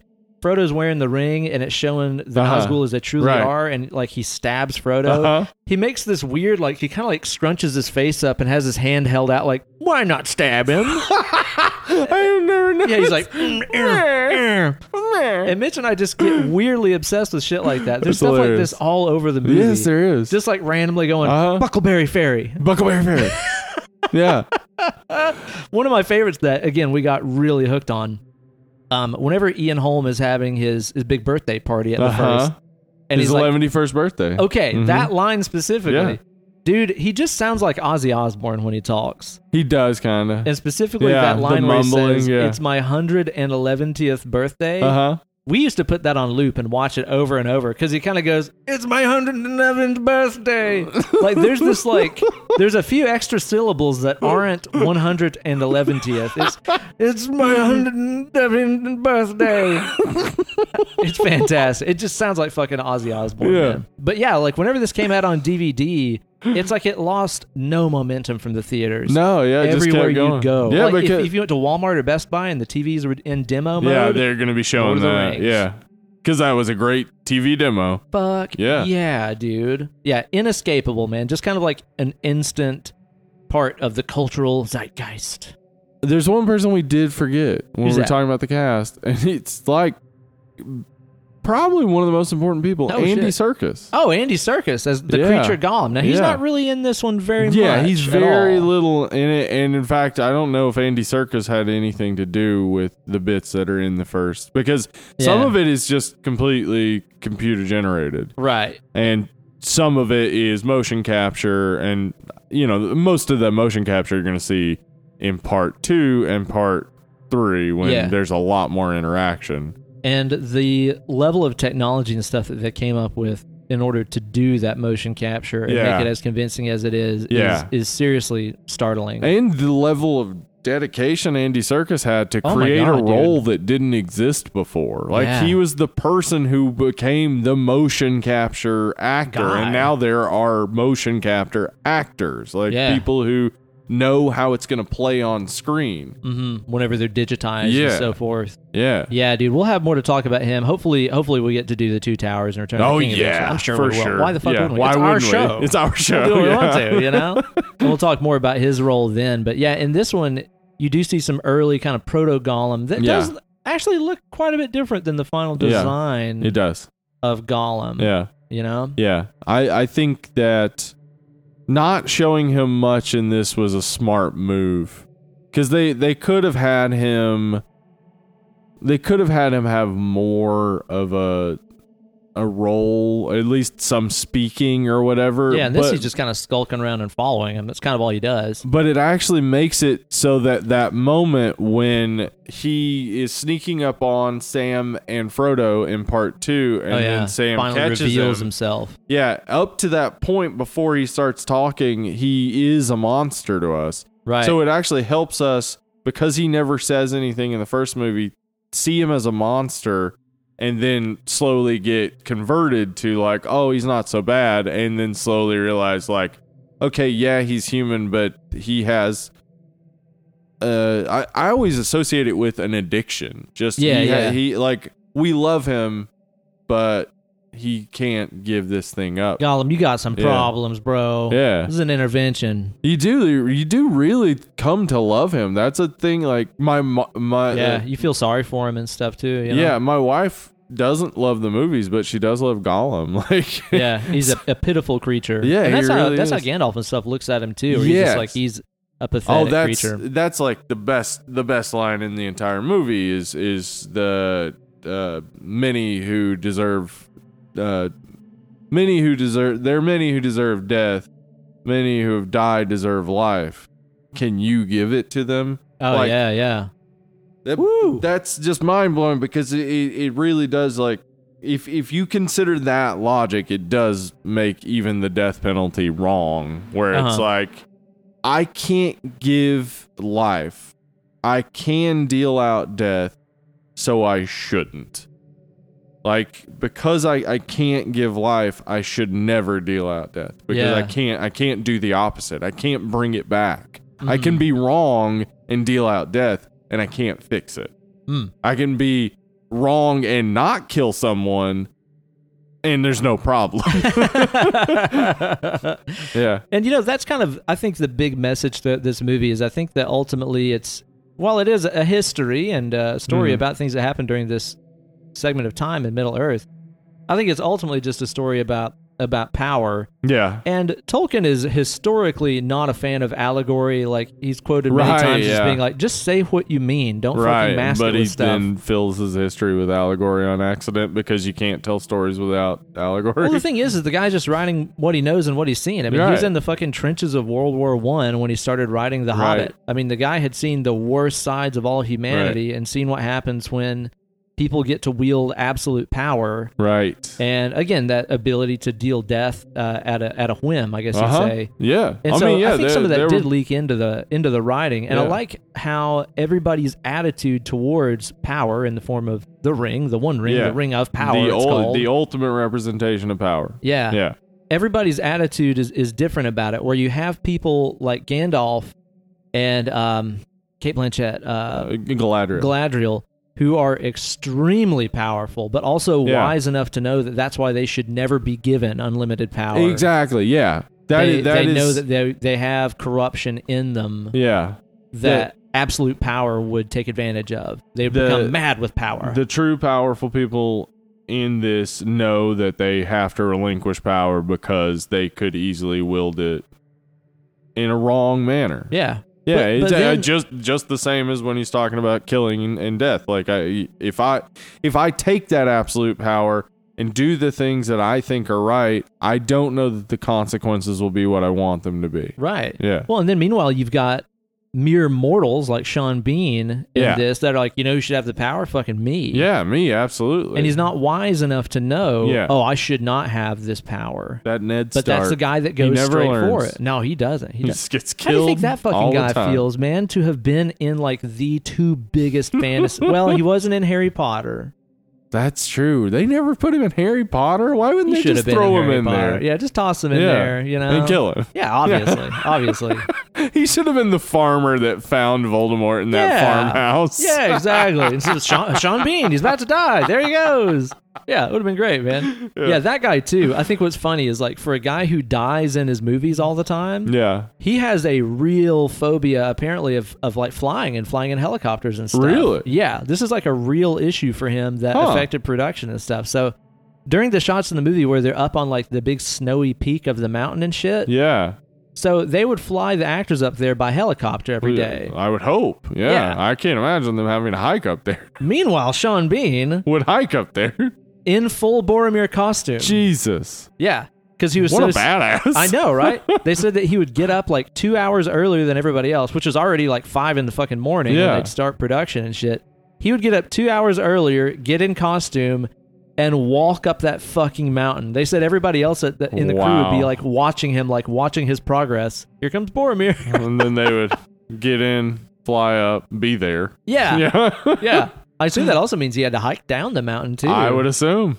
Go well, up I, and go, then go you down. just get on your s- your shield and Yeah, sled down. that's the way you do it That right would there. be fun. But then ultimately, the person that ends up wielding the ring is a hobbit that comes from, Yeah. from nowhere and has no care of tons of Yeah. material wealth or power. And it's like that's the person who is the most objective to wield Yeah. ultimate power is the person who doesn't really want it, have need of Right. it, or deserve it. And then, the- even then, it corrupts him and destroys him and makes it so that he can't be part of normal society anymore.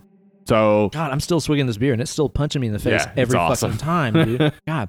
But yeah, you're right. And then ultimately, it's Samwise Gamgee, the gardener, yeah, Sean Aston. he's the real hero. He's yeah. absolutely the hero, Yeah, man. Sean he puts Astin up with is the so hero. much of Frodo shit in this And uh, movie. apparently, uh, because Elijah Wood was very young when they started recording this, and Sean Astin was already like late 20s, early 30s. Okay, yeah. yeah. he he took this real like fatherly role with him where he felt very Like his defen- caretaker. Yeah, like his I- I- gardener. Yeah.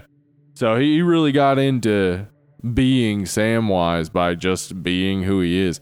And that is kind of from what I'm gathering of Sean Astin, the more and more like you see him in stuff and see what he does in real life, he just seems to be a sweet dude. Seems like a fucking cool guy. Yeah. So does Elijah Wood. Elijah Wood seems Yeah. like a cool fucking Yeah, nerd he that I does. would like to hang Yeah. out with, man. Mhm. And you know, ultimately, when we're talking about the story of the hobbits, the little folk from Uh-huh. the countryside, aren't we really just learning the story of little rednecks? We- We're learning the story of Hollywood Steve for sure because they love to smoke weed.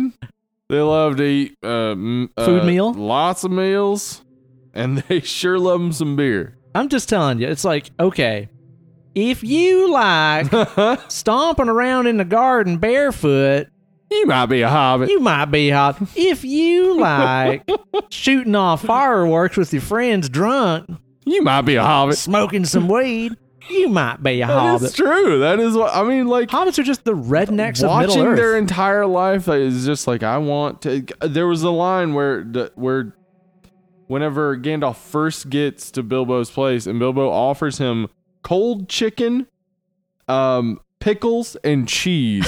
And I was sitting there Were you hearing eating this, and cold I was pickles, like, cheese, I and fucking, chicken at the time? I eat that almost every day. I love that. That is a good meal, cold chicken, because like I I can't, would I have, I can't would have have any taken bread. the, I would have taken the Gandalf stance and been like, just tea, please. No, man, come on. keep your Got pickles. them pickles. Keep your mustard. I wonder what hobbit cheese is like. It's good Ew. stuff. I What bet. Uh, are they milking over there? Do you think? Other hobbits. It's it's real hobbit cheese. Yeah? yeah. but it just really struck me while I was watching it this time. I was like, man, Yeah, they're rednecks. all these like super highly cultured races and civilizations and stuff. yeah. Hobbits are just white trash, Yep. stomping around in their bare feet all the time. And they're the heroes. I also love some silly ass names. Yeah. Now this is one of those They've things. got some very silly fucking I want to names. talk about Tolkien and the thought and lack of thought he put into a lot of things. right. Because obviously, again, him being a linguist and very fascinated in the language of Middle Earth, everybody, uh, you know, has their own little set of linguistic things that they use. Obviously, the the hobbits love silly names, Yeah. Buckleberry Fairy, Buckleberry Ferry. yeah, Yeah. Brandywine Bridge. Yeah. it's all this really silly talk. Yeah. But then, meanwhile, like you've got the elves who have all these crazy names Yeah. for their rings and uh, the, even the names of the elves themselves and their towns and their cities and their swords and all this beautiful language that goes with them Right. that he just all completely made up. It seems to be kind of Gaelic and Celtic ish in Right. origin, but Uh-huh. not 100%. Amazing imagination he put into this stuff. But then sometimes you land on something like, what's the mountain the bad guy probably lives in? I don't know. Mountain Dew. Mount Doom. it's like that's was that first draft, and he was like, I don't know, fuck it, it slipped, Fuck it it. slipped out of my fingers. Yeah. I couldn't think of I anything else that couldn't. sounded cool. What's Mount what's Doom. cooler than Mountain Doom? Now here's the thing: was it always Mount Doom, and then the bad guys are like, "Yeah, we should fucking live there. Yeah. It's metal as fuck." or what did it previously have some nice name? And then the bad guys moved in and were like, it's fucking Mount Doom, dude. It's fucking metal. For real, bro. This where we hang This out. mount. This Mount Doom. Fucking metal. It's Mount. It's not Mountain Dunlane or whatever they called it. Yeah. And that's where they set up their big old pillar to, as I know him, Flamin' Hot Cheetos Vagina, the eye of Sour Ron. Flaming hot Cheetos vagina. Yeah. that's it. And that's old Sour Ron. Yeah. Now, that's what I don't get. It's like by naming a character Sour Ron, Yeah. you know, it's like, well, he's sour. He's of course, bad. he's gonna be in a bad mood. Yeah, Yeah, exactly. He's- yeah. Uh, maybe before that, he was Sweet Ron. If they just called him Sweet Ron, it would have solved all the problems. Yeah, maybe other people started calling him that. That's what turned him so mean. Like, Oh, oh, here's old Sour Ron crashing the party. Hey guys, it's just me, Ron. More like sour on, am I right? oh, I'm gonna create a ring to rule them all. And then you've got like, well, who's gonna be like his best buddy, his number one head honcho? I don't know, maybe a, a just some sour man, I guess. sour man. He's a man who's been sour. hey, Ron, you should hang out with Man. He's You're both pretty sour. sour. but you know, it's like you run into stuff like that where you're like Sauron, sour man, like really. Sauron, Sauron. Yeah, it's like, of course, like they're gonna be in in league together. Yeah. But then there's also like Arwen. I need another important female. Eowyn. Eowyn. you couldn't stretch a little harder than that. They considered early in the drafting process of just making the Eowyn role also Arwen. I'm So- glad they didn't. Yeah, they were just gonna make a woman do all, All the, the woman stuff. roles. Yeah, Yeah, I like that they didn't do that because this movie, well, this entire trilogy has some some hard hitting fucking women in it. yeah, it does. Eowyn's awesome. Yeah, Oh, dude. Yeah, absolutely. she is no man. I am no man. Stab. Stab. Dude, those ring wraiths. Oh my god, Seriously, they look so sick. They're dude. awesome. They're metal as fuck. I love I the part- really dig that design. Yeah, dude. I, I couldn't believe that they traveled all that way from Azkaban and they were doing their kiss thing and sucking the souls out of all You these know people. what the worst part of prison was? The Dementors. It's an office quote. Oh, yeah? Yeah, Steve Carell. And then they put them on some horses. They're riding horses. Right, all horses, day. ain't they? Isn't it? Ain't they a horse? No need H's. Nah, No need for H's. None of that, man. Yeah. Yeah, Unless you're saying herbs. Yeah. Then it's Uh. herbs. really? Now you're going to use the H? Get off the horse and pick some herbs. Get it together, guys. What's with your H priorities? Come on. But yeah, man, like the uh, the design and stuff of the race again, it all, it all goes back to that armory division and the costume Yeah. Mm-hmm. design.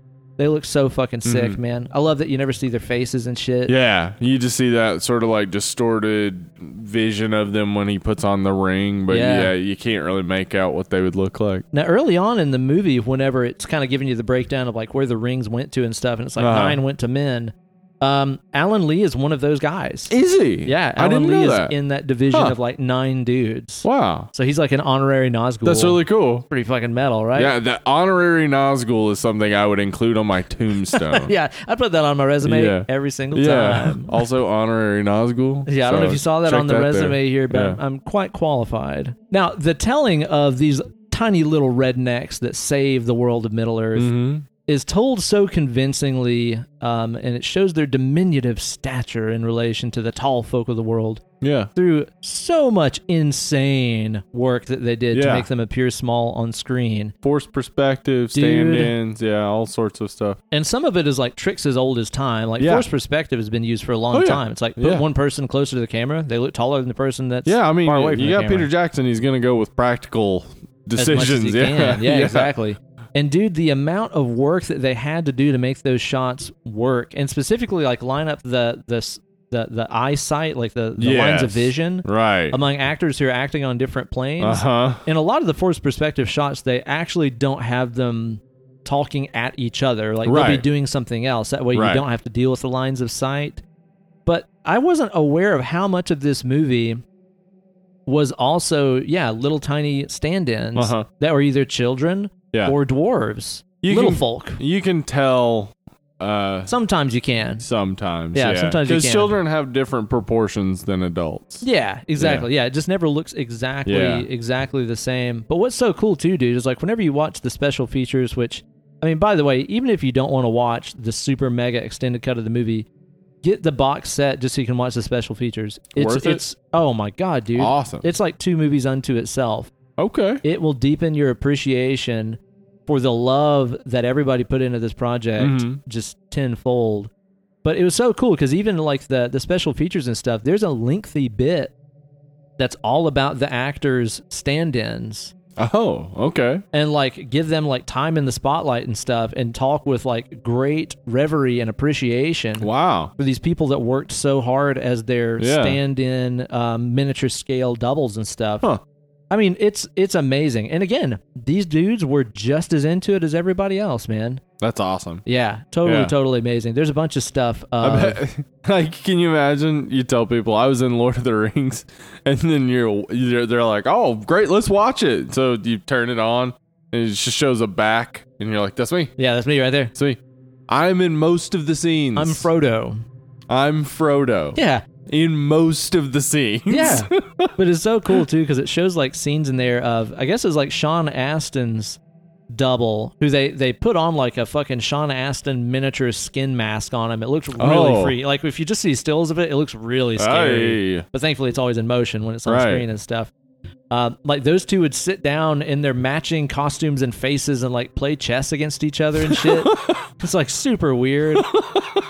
but yeah, it made me happy to see just how much appreciation they even showed for the stand-ins and stuff. Yeah. And they did again a lot of other like old school tricks of filmmaking and stuff like you know double exposures and, Yeah. and, you know filming one guy on the scene filming another guy on the Yeah. scene on a green screen and superimposing him but there's a lot of stuff in here too that's just plain old fucking dwarf action Yeah. guys filming on their knees Yep. that's it Yep. That's it. and it's so funny, dude. Like, again, this is part of what makes the special feature so great to watch, is because, you know, when you watch the movie, you're seeing it under this produced, polished, you know, there's like filters and shit on it, making it look so amazing. But all Yeah. the behind the scenes stuff is just shot on like handheld cameras, under, Right. like, and you normal see lights and what stuff. they were actually shooting. Yeah, and you Yeah. see how ridiculous a lot of it looks. Right. You know, like even just The- fucking Gandalf standing there in his hat and Yeah. robe and stuff, talking like a wizard in the middle of the woods. Like it looks so lame when it's the just on major a handheld thing camera. that Star Wars had that the others before it didn't have was good filmmaking with low quality backgrounds Yeah. and low quality puppets and things. right. Like j- that's what made Star Wars stand out. That's what m- like you don't ha- the set doesn't have to be convincing. It's what you do with it. It's the lighting, it's the the way you film it, the way you shoot it and then the way you edit it together. Yeah, absolutely so, man. Absolutely so. Yeah, so it's kind of funny when you're watching this shit and you're like, this is the most epic fucking part of the movie, blah, blah, blah. Uh-huh. And it was actually just a couple of guys like standing on their knees. Uh-huh. but that's the thing that makes this movie still look so good and age so well, especially Yeah. compared to other movies that were made in this time period. They didn't. G- they didn't go all in on CG. They didn't. It's like Yeah. if it was doable, practical, They did it practical. they did Yeah. it. Even if that meant making what? How many costumes did you say earlier? Like nineteen thousand fucking costumes. Nineteen thousand costumes. Uh, What? Nagila Dixon and, and forty seamstresses worked to make nineteen thousand costumes. They made f- the main nine had forty costumes apiece. Good lord. Some That's for- just the fellowship. that's just the fellowship. Yeah, Wow. it's crazy. And these are fully very Yeah, very detailed, ornate, detailed costumes. like needlessly yeah, ornate, man. Yeah. Gosh, that's amazing, dude. But yeah, it's like it goes to show you that all that work pays off because I mean, even if you compare this to Harry Potter and the Sorcerer's Stone, Right. came out the same year, right? same year. Uh-huh. This movie looks a million Look, times yeah better. because yeah the cg in in harry potter and the sorcerer's stone just did not age well Yeah. at all Well, it 'cause looks they just- rubbery they and just bad used it uh, for anything that they could. yeah you know. Whereas with this, when you realize how much of it is fucking miniatures and how Yeah. much of it's puppets and how much Yeah. of it is real, like actually just fucking a thousand extras fully dressed in they, costume. like It's some of the crazy. miniatures are like one fourth scale so they're, They're huge. gigantic Yeah, dude. what ugh. It's I just- it's mind blowing. it is mind-blowing how much work they put into this and that they did it for 93 million dollars They sure do know how to make a fucking dollar stretch. Yeah. Now, is that the budget for the whole trilogy That's or just, just, this for one? this one. Yeah, Okay. I think they figured their budgets by basically sp- splitting it into three and then adding whatever additional work they had to do to the budget. Like, but it, 93 million does not seem like enough. I mean, yeah, like I don't really know I don't really know anything about making a movie obviously, Yeah. but I would just assume if you gave me that much money and said, "Here, now go make Lord of the Rings again." I, would wouldn't be assume able that's to do impossible. it. Yeah, it, it seems absolutely impossible. Especially when you're talking about all the years of pre-production. Right. Dude, I mean, in addition all to the, the, work put into this. to the full storyboard you're talking about, they did all of these like it almost looked like PlayStation 1 cutscene graphics. yeah, uh-huh. like uh, pre-visualizations Right. of so many of the big parts of the movie in order Yeah. to visualize them before they started working on the shots themselves. I mean, it's just thousands and thousands of man Yeah. hours, and you're like, they had to get paid for this. of course, yeah. and People wouldn't do it for free. No, Yeah, so that it it's amazing to me they were able to do it for so low and that it made eight hundred and seventy one and a half million dollars good lord, man. is I, I I think fair. I think that's a, a pretty fair amount of money to Yeah. get for a movie that that And then won like is every this Oscar scale. ever. Yeah, you know? Uh, it got fourteen Oscar nominations Golly. or 13 and it won four for best cinematography best makeup best original score and best visual effects Jeez, dude. so they they they did amazing for a fantasy film yeah, no like kidding. that's not that's it's it's i mean those are the fantasy film categories for sure but that's a that's a really good job and best original score is absolutely 100% true A million howard percent shore deserving. Oh my nailed God, dude. this And again, it's one of those things where the level of detail that went into thinking about what would all of these individual races and civilizations, Yeah. what would their music sound like? uh-huh Because they all have completely different melodic do. languages. It's not like he just was like, here's what the movie sounds like, and the music in the Shire sounds just like the music in Rivendell and all yeah this jazz. It's like he even put a lot of thought into what the history of this culture's music would have sounded Right. like. I mean, the, the Hobbit's music is all like simple acoustic instruments. right it is very like m- uh, mellow It's, basi- it's simple Middle Earth bluegrass. Again, they're just fucking rednecks, guys. yeah that's so true they really are At like Bilbo's party, fucking, I think it's Mary or Pippin's playing like a banjo thing. uh-huh It's fucking trash, dude. But then it's cool too. Oh, there's also that scene where Pippin fucks his cousin. yeah, there's that too. That's in the extended, extended, edition. Extended extended edition, yeah. That's in the Lord of the Cock Rings, isn't it? Lord of the Cocker. yeah. So, like, even if you compare the music of, you know, again, the Shire or anywhere like that, and then compare that to Remember early on in the movie, they see the elves that are marching through the forest and they're kind of doing that singing. Yeah. Uh-huh. Uh, and it's just a cappella. There's no instruments or anything like that. It's very much like like Gregorian chant, Yeah. you know, which is some of our earliest recorded uh, written vocal music and stuff. And I know that was, I did read that was done by a, a local choir in Wow. New Zealand. So, That's cool. Yeah. But what's so interesting about it too, again, just from a melodic perspective, is like in a lot of the elf's music, there's kind of this contrasting thing where, you know, like when you think about major key music, it sound happy. yeah. When you think about minor key music, it sounds, sounds sad, sad. right? Like in reality, the difference between a major chord that sounds happy Uh-huh. and a minor chord that sounds sad, it's actually just one note that's different. Or just one little molecule that changes Yeah. what that thing sounds like.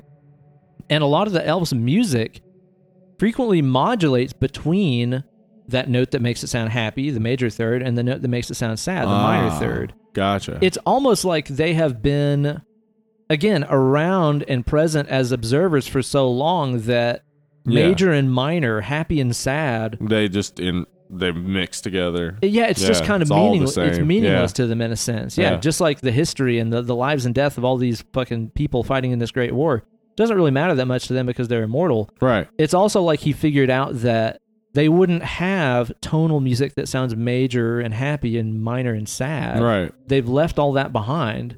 You know, that Mm. sort of human emotion that we Yeah. attach to those things is something they've transcended thousands of years Right. ago. They'd basically just want music that conveyed a story or a tale through the tones. Yeah. Yeah. Yeah. Oh, man. It's so bitch. And then, of course, all the Mordor music, all yeah. the big war drums and stuff. yeah. It's so awesome. Ah. yeah, dude. And again, Go- Gollum's theme is like the most unforgettable. Uh huh. and it's all over, all over the movie in various And forms. Howard Shore just fucking nailed it. Like, oh, could, my God. Yeah. I mean, this could have easily been screwed up by the music. Like the the music just being off could have made this all seem less like make you seemed buy hokey. into it less. Yeah. Because you got to buy into it. It's fantasy. Yep. Like you got to buy into okay, orcs exist. like Yeah, you yeah. got to accept that. Uh, and the music I think sells that so well, and it Fuck yeah. it's just great. It's Love it. it's I mean it's a character in the movie in itself. Yeah, I it mean it's is. just as important as a lot of the main Mhm. characters are because, like you said, it really does draw you in and make you feel like this isn't film soundtrack. This is the music of these yeah, people. this is what it sounds like Yeah. when you're there. If Yeah, you're in exactly. the Shire, that this is what you hear. Yeah. Well, and that's too the thing. Like that was the attitude that Peter Jackson had early on with all the production crew. He's like, "Don't make this like you're making a fantasy movie." He said, "Treat this as though it was actual history." Right. And when we go to, you know, rebuild the Shire uh, in the middle of this farmland in New Zealand, he's like, imagine that you're recreating what was already there. Yeah. That we just, you know, the the the um, the hobbits' houses were in disrepair and stuff like that, and we're just bringing them back and unearthing history as we go. Right. We're recreating what happened right here. And that's again, that's the attitude that I see in every aspect of this is taking this with the utmost respect and um, taking it so seriously as if they were recreating actual Yeah. history. Uh, speaking of the Shire, is that is that ever going to get built in South Knoxville? Uh, no, that no, that got doesn't scratched. look like it. That got scratched. There's a there's an article I think in the paper about that Oh, a was little there? while back, and it wasn't technically the Shire. Oh, right. It had to be named something else. Right. Wink, Wink, wink. wink. Gotcha. It gotcha. was the story of the bobbins right, right. of inner Earth. Wink, wink. but I liked the I liked the the design, the house design they had though. It did look cool. It looked a lot like the Shire. Is that right? Yeah, D- Goo- Google that, listeners, if you want to. It's uh, it's something. It is something. Check it out. But you know, for all this gloating about the movie, obviously, you know, obviously we fucking love it.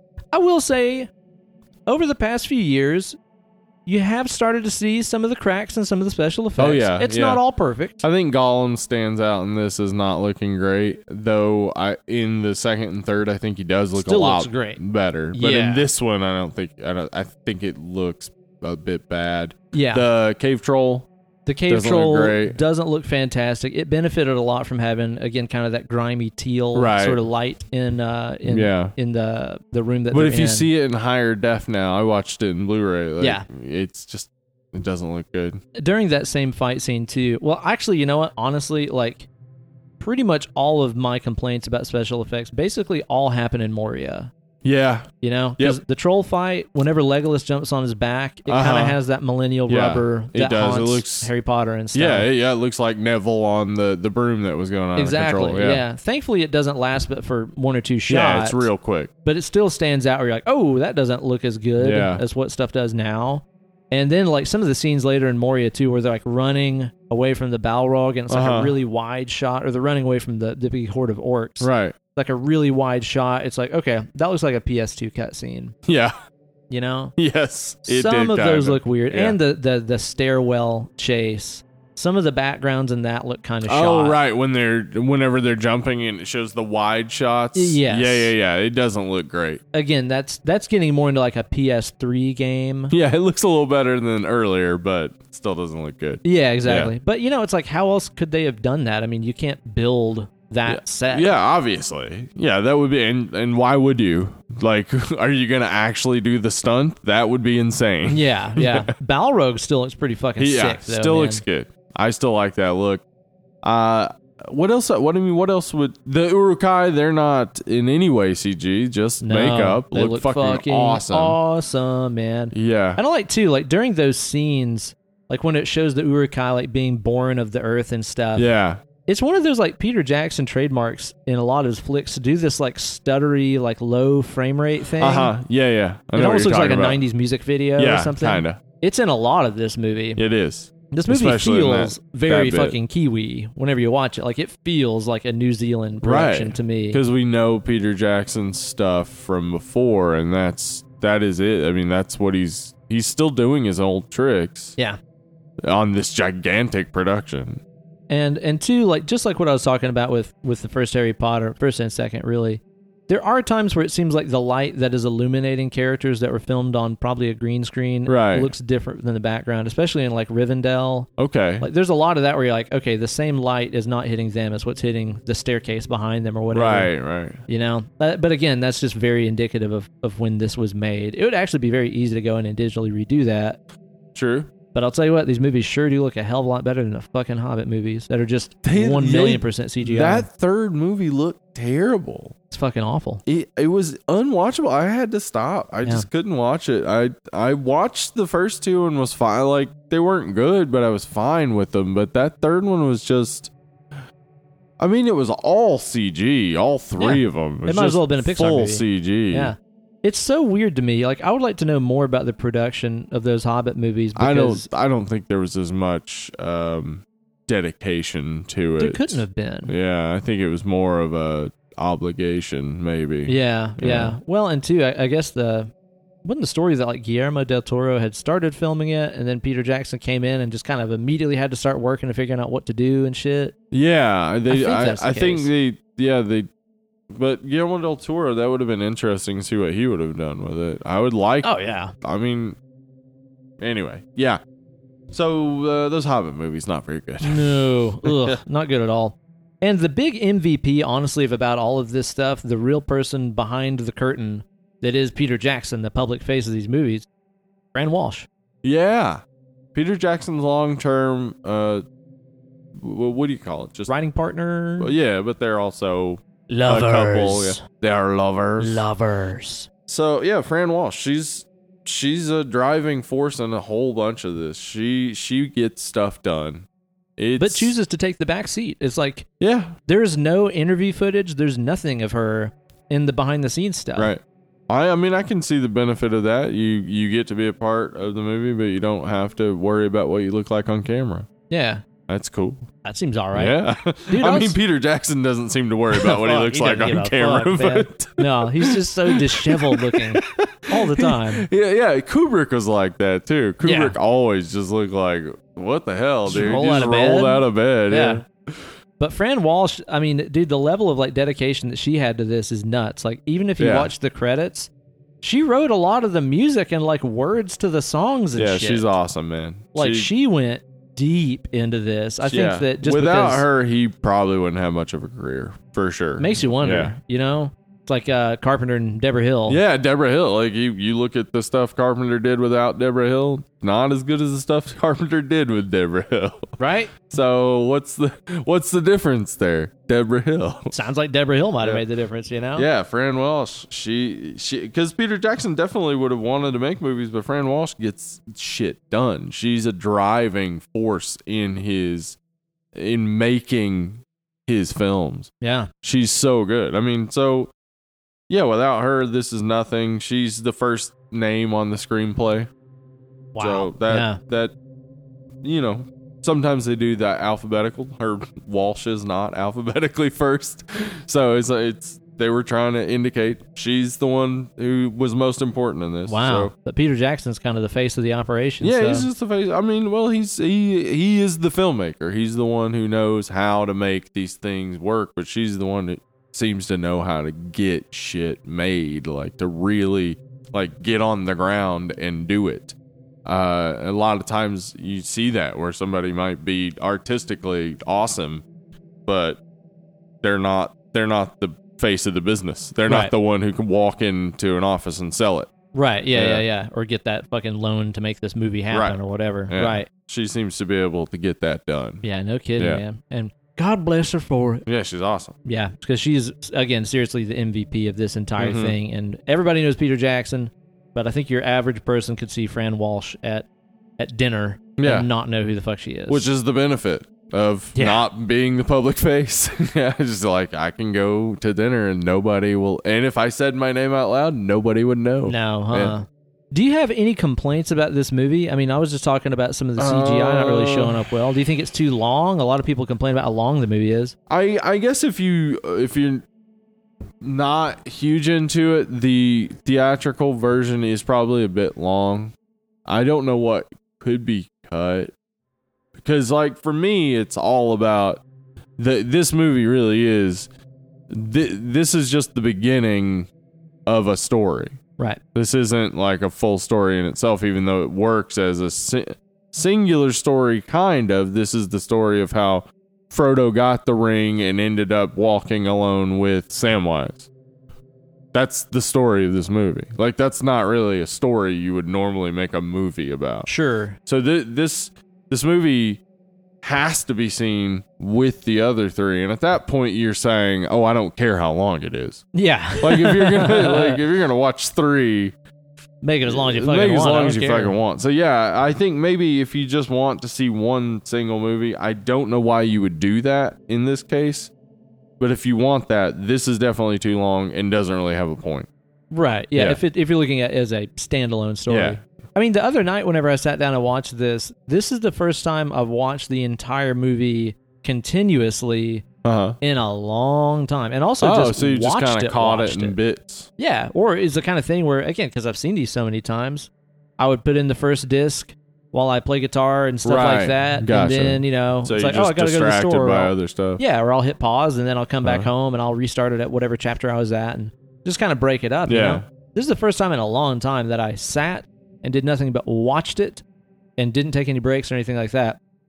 It is it is a lot of movie. It's a whole lot of movie. but I don't fucking care. Give me I don't more. either. I yeah, I that's exactly how I feel. Yeah. I feel like watching these three movies is just being immersed in this world. So the longer it happens, the better for me. yeah, I agree, man. Yeah. Yeah, I know what you mean, and you know, obviously, fantasy and stuff like that. It's it's just not for everybody, man. Some people could just give a fuck less about That's it, fine. and if that's the case, then well, yeah, you don't have to like this movie. You shouldn't like this movie. Yeah. Why? If you don't like fantasy, that's definitely not your thing. Yeah, but myself, I'm all about that Mm. yeah. shit. I think it's great. I love this movie. I can watch it anytime i- if I have four hours to dedicate yeah, anytime I have four hours, I love Yeah. watching this movie. Yeah. Uh, I I just don't I don't care if there are flaws, I think. Yeah, same. Yeah, it just doesn't matter. It doesn't matter if there are flaws. This movie's always going to be a perfect 10 for me. If they ever remake it, I am not the type who will be mad about it. I'll go see it and I'll even hope that it's better. I don't sure. know how it would be. I don't know how it would be. Yeah. I mean, especially after having seen all these characters portray uh, their parts Yeah. so fucking perfectly. It's like I can't imagine the guy trying to play Gandalf Right. after Ian McKellen. I mean, Seriously. how do you fucking do that? No idea. You know, so No if idea. they if they ever do choose to remake it, You know what that they could they do? got the, they got their, their their work cut out for them. they could get uh, what's his name who plays Magneto now. yeah, Michael Fassbender. Fassbender. yeah. Just get him to be Gandalf. yeah. Just always make whoever's the current Magneto make him Gandalf, Yeah. and so it shall be. That's a good rule. yeah, Yeah. whoever's Magneto at the time also gets to be Gandalf. Are you gonna like try to watch through the other two? Yeah, actually, yeah, I, Me too. I'm very Yeah, me too. interested now because, like, you know, you get to the end of this, and it because it really is just the beginning. Yeah, You've barely even scratched the surface of the whole story. You get to the end of this, and it's like, well, I I want now them to get Mary and Pippin. I want to see, you know, Gondor Gone- and all that. yeah, shit, I want to man. see Rohan. all those fucking awesome, beautiful things that you see, and I want to see that big fucking battle. Fuck Because yeah, dude, the Two Towers battle, I think, is the best, it's amazing. and the extended edition lets you see that as the Urukai are trying to escape, Fangorn Forest kills them. oh which yeah, you don't see in the theatrical edition, and it's like, why did they cut that? It's just a short so bit, cool, and it's man. so cool. Yeah, I know what you mean. It's like by the time you get done with this movie, and again, especially after sitting through it in one continuous sitting like we did, it's like you start off so small. You start off with the little redneck hobbits and the Yeah. little and the little hobbit homes and it's stuff. real small. It's just a party uh, yeah, getting together, and you Yeah. meet so many characters and you see so many different cultures. Mhm. And again, the different music and the different all architecture. the different colors of white. Yeah. and dude, a- and again, the architecture, that's another thing I just I have I have to mention real quick because Yeah, it's absolutely it looks genius. Awesome. And again, all mostly based on stuff that Yeah. Alan Lee thought up. Yeah, But like there's there's so much thought that they put into that stuff that like I while you're want- in Moria, like everything is Yeah. straight hard lines and hard geometric. Yeah. And Yes. then like the elves stuff is all more uh, kind of again more Celtic knot work and very delicate and graceful and like Right. in tune with nature and shit. Fuck, man. yeah, I I want more than anything to live in Bilbo's house. Yeah, like, that's your spot. I love the interior Yeah, of it's that, awesome, man. and I I also I love the idea of living in a house that's underground because it's automatically warmed and cooled throughout yeah, totally. the year. It's like an Earth ship. yeah, kinda it's super design. awesome. Yeah. And then of course the architecture, yeah, of Mordor yeah. yeah. and all that stuff. Ugh. Uh, oh my god, dude. I don't want to live in Mordor. Yeah, it seems It unpleasant. seems like a bad place to hang out. I bet your real estate's really cheap though. Could you imagine if Yeah. like Mordor ever started getting gentrified because I- like young dwarves with like uh, student loans could actually afford to get a place there? I mean the dwar- the dwarves already have the, the the the beards and their love of ale. Yeah, you know, I, bet I bet they take that ripe meat off the bone and make some Korean tacos with it and stuff. Do you think? Some teenage goblins are just yelling at the dwarves to leave their neighborhood. Oh man! But they start coming in and just raising the fucking property rates and stuff, raising the property value of Mordor. Yeah, those goblins are just pissed at them. Jesus. This place used to be nice and dirty. now these young dwarves have come in and cleaned it up. Ah, I can't stand it. And all the mithril, it's so bright.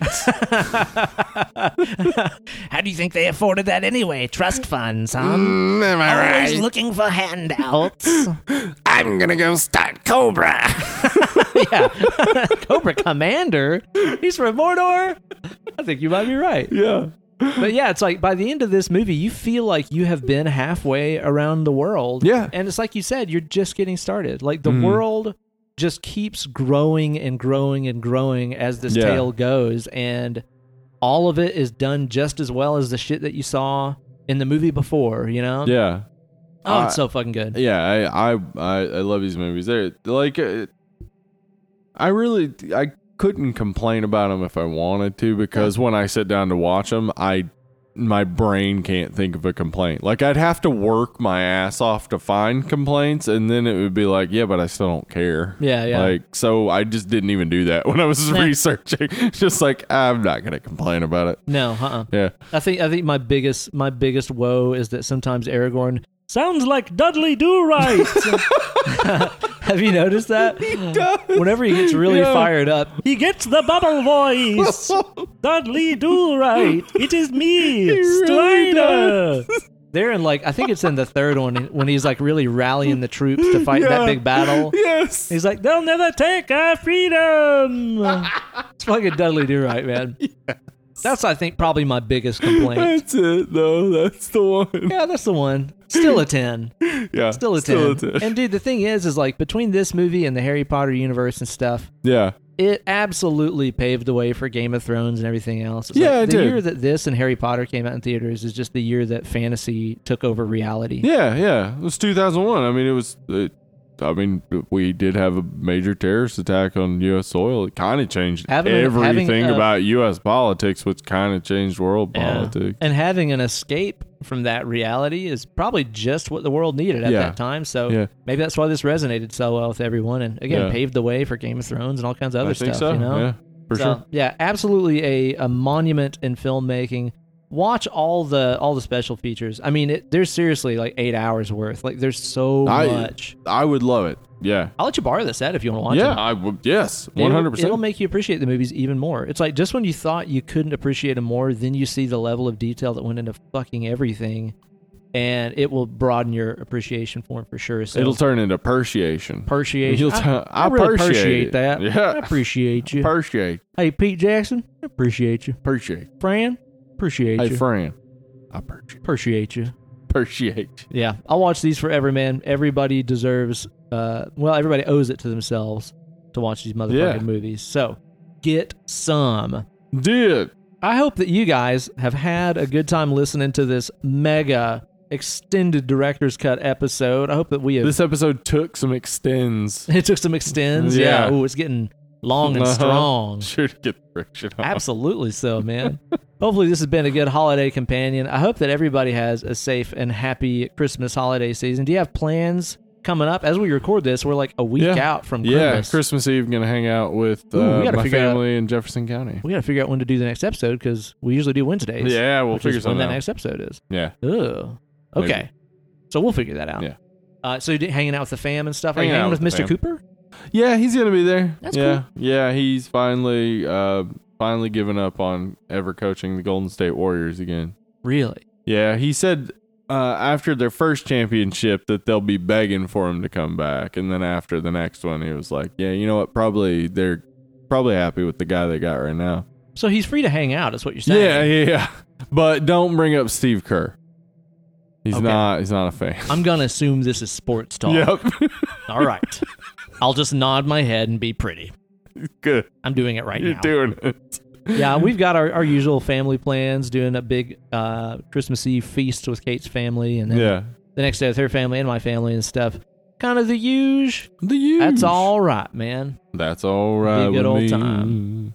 Well, I hope that you dead and lovely listeners have enjoyed this wild card episode. Hopefully, we'll get to visit the realm of Middle Earth once more. But if you guys have enjoyed the show and want to uh, show some appreciation, you can head on over to that Patreon page and become a patron. You sure can. Patreon.com forward slash dead and lovely. Yeah! Guess what? We got some shout outs to shout, Shout about. 'em! Shout 'em out loud! Shout! Who are we going to tell them about? We got some Patreon shout outs. All right, let's shout 'em out. Daniel Hearn.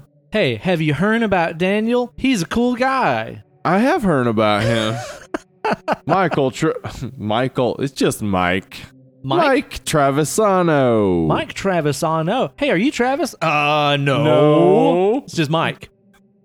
He often So we says, know that he has a relative who at some point made up his last name. Yeah, Travis. Uh, no. That's your last name? Yes. Yeah, he was like trying to like falsify an identity. Yeah. It's like, what is your last name, sir? Uh, Travis. Uh, no. No. Uh, Travis on. No. yes. I knew it. I knew it. Came to this country to take our jobs. Take your turn. Speaking of taking our jobs, Mike Travisano asked me to mention his podcast, Zen in the Art of Monday Morning, in his shout out. It's a 10 part podcast that he wrote and produced on the practical application of Zen. Normally, we wouldn't let these $1 shout outs be a advertisement for another podcast, but I like Zen. It's cool stuff. Go check it out. Daniel Hoover. Daniel Hoover. Hoover doesn't suck. That's true. Wait. Yeah. It does though, doesn't it? He doesn't. Oh, that one does. A Hoover vacuum This cleaner is what particular- you're thinking of. Hoover vacuum cleaners do suck, Yeah. but in the good way. Maybe he does Like you too. like. Yeah. Oh, all right. Yeah. Grayson Parker Marcotte. Oh, my man, well, thank you very much, Grayson Parker Maracote. He's Marcotte. part of that Maracote crime syndicate. The Mar- you hear about him. You hear about the Marcotes Uh-huh, that's right. getting around. What about Isaiah Henderson? Isaiah Henderson. Isaiah and the Hendersons is more like it. Am there I right? we go. I don't Isaiah and the know. Hendersons. That's all I've got. That's all I've got. Because that would have been a better name for if you're trying to hide your Bigfoot that you have. Don't name him Harry. Harry. Because people t- hear you talking about Harry back at home, they're gonna be like, "Oh, there's probably like covered in hair. something covered in hair, probably a Sasquatch." Yeah. But if it's named Isaiah, they're like, "Oh, well, probably, Probably just some guy. just some dude." he, prob- he probably gives money to a horror movie podcast, And we appreciate it. and we do. Brandon Walker, Brandon Walker, Texas Ranger. Texas, always Walker, Texas Ranger. The end. His family defeated the crawlers. They did we Way are back in the superior day. to the Way crawlers. back in the day, before humans ever stood upright, we had learned to talk and we had labeled each other walkers and crawlers. Oh, don't get me started on the swimmers. They're Oh, still back in shit. the fucking pond. Get them out of here. Losers. Thank you all so much for your donations to our quest for podcast glory. It really helps us out a ton. The merchandise and stuff is selling well. Hell and yeah. we're going to have uh, some more cool stuff coming up real soon. Yeah, yeah, yeah. We Since you just- guys are padding the pockets of the Dead and Lovely podcast so well. Yeah, we just hit our first goal on Patreon. So we are going to come out with some new Merchandise. merchanda- merchandise. Yeah, merchandise. Stuff that'll be uh, smaller, cheaper to ship, etc. So anybody out there who's not been able to buy the, the t-shirt, I get it. It costs it's it's costly. I'd like to do some cool giveaways and stuff like that too. Yeah, since we, we got also- more we do need to do disposable that. merch, some smaller items and Yeah, stuff yeah. coming up. Um, also, I had this idea. This is I'll just pitch this to international listeners who've made it this far. Let's find out. Uh, some people have asked for shirts internationally. When they find out how much the shipping is, it's it's a lot. Boy, I want to get a bloody, dirty, lovely shirt to cover me body, mate. What are you talking about? It's twenty pounds sterling. Do you all have any footy jerseys? we we do we have footy jerseys. yeah, I'd really like to wear one when I'm in a scrum with me mates. lots of scrums, lots of mate scrums. Um, Matescrum.com. do you and your mates want to get in a scrum? Wait. Matescrum.com. So here's Scrumbuddies.net. Scrum buddies. So Oh, the, God. here's the idea, Okay. and I, and I I'm just pitching it. Pitch it. If you if you're out there and you're interested, let me know. Uh, if if somebody who is uh, enterprising would like to get together with other fans from your area, say Canada, England, and order shirts and have it all shipped at once. Oh, yeah, the that's shipping will true. actually be cheaper, and then you could figure out how you would disperse them from there. Yeah. Uh, that'll that'll be entirely up to you. Just thought of it. It's an idea. Because it, it is expensive. I mean, even t- just to Canada, it's like seventeen dollars. yeah, everything yeah. international just costs Yeah. a fuck ton, man. It's ridiculous. but if you get together with your mates, Yeah, yeah. So uh, a few of you get together. It's it's not going to cost much more. Each of those shirts don't weigh that much. all go out looking like twinsies, won't ya? Aw, that'd be Aww. cute. I, maybe Adorable. getting a mate scrum. Yeah, maybe that's how it starts. Scrumbuddies. dot net. dot net. Yeah, it's got to be dot net. dot net for they sure. couldn't get the dot com. yeah, that was already taken, unfortunately. uh, you guys be sure to rate and review on iTunes. Takes just a second, helps us out a lot. I've seen a couple reviews pop up lately. I very much appreciate that. I read them all, Appreciate. you. and it really does help us out a ton. So do go on there, rate and review. That's all we want for oh, Christmas. do go on. No, do go on. We want us some reviews on there. Yeah. I also want you to follow us on uh, social media. Yeah, at Dead Lovely Pod on Twitter and Instagram. Uh, Facebook.com forward slash Dead Lovely. They, we're also on YouTube. youtube.com forward slash dead and lovely. Where else are we on? Discord? Where the red fern grows. we, where, where the red fern grows, we're two dead dogs. Where the green grass grows. it's really sad. I've never seen that. I don't know Oh. the story of the red fern. Well, uh, it's Doesn't sad. go well. It's sad, yeah. All right then. Well, you guys have been fantastic. We'll be coming at you with another brand new episode next week, Yeah. of course. We'll be covering holidays. Holidays. What a perfect way to kick off a new year on Yeah. a holiday by talking about holidays. Holiday. Something about holi- uh, Sesame Street. it's a different song, yeah. Hmm. Okay, that's a different one. Well, I think it's something else. All right. Well, you guys be sure to tune in then. It's going to be a fun old time. I hope everybody has a very safe and happy Crimbus with you and yours. And we will catch you guys on the flip side. You guys have been fantastic. We have been Uncle Ben. Hollywood Steve. We are dead and lovely, and we'll see you guys soon. The thing is, there's a very real problem for somebody out there, and that is figuring out what to buy the million dollar man for Christmas. Ooh. This is a real issue. Somebody has to Ooh. deal with it. Yeah, so they- like Secret Santa Uh-huh. at, the, at the Million Dollar Corporation offices. yeah. Virgil's got to buy him something. Vir- Virgil's shopping his ass off trying to find something Yeah. for the million What do you dollar- get the man who has everything? I mean, everybody has a price, as he A said. silver gold toilet. Silver gold? What is silver gold? I don't know. What the, I made that up. It's for the Um, richest of the yeah. rich. I'll have silver gold over here.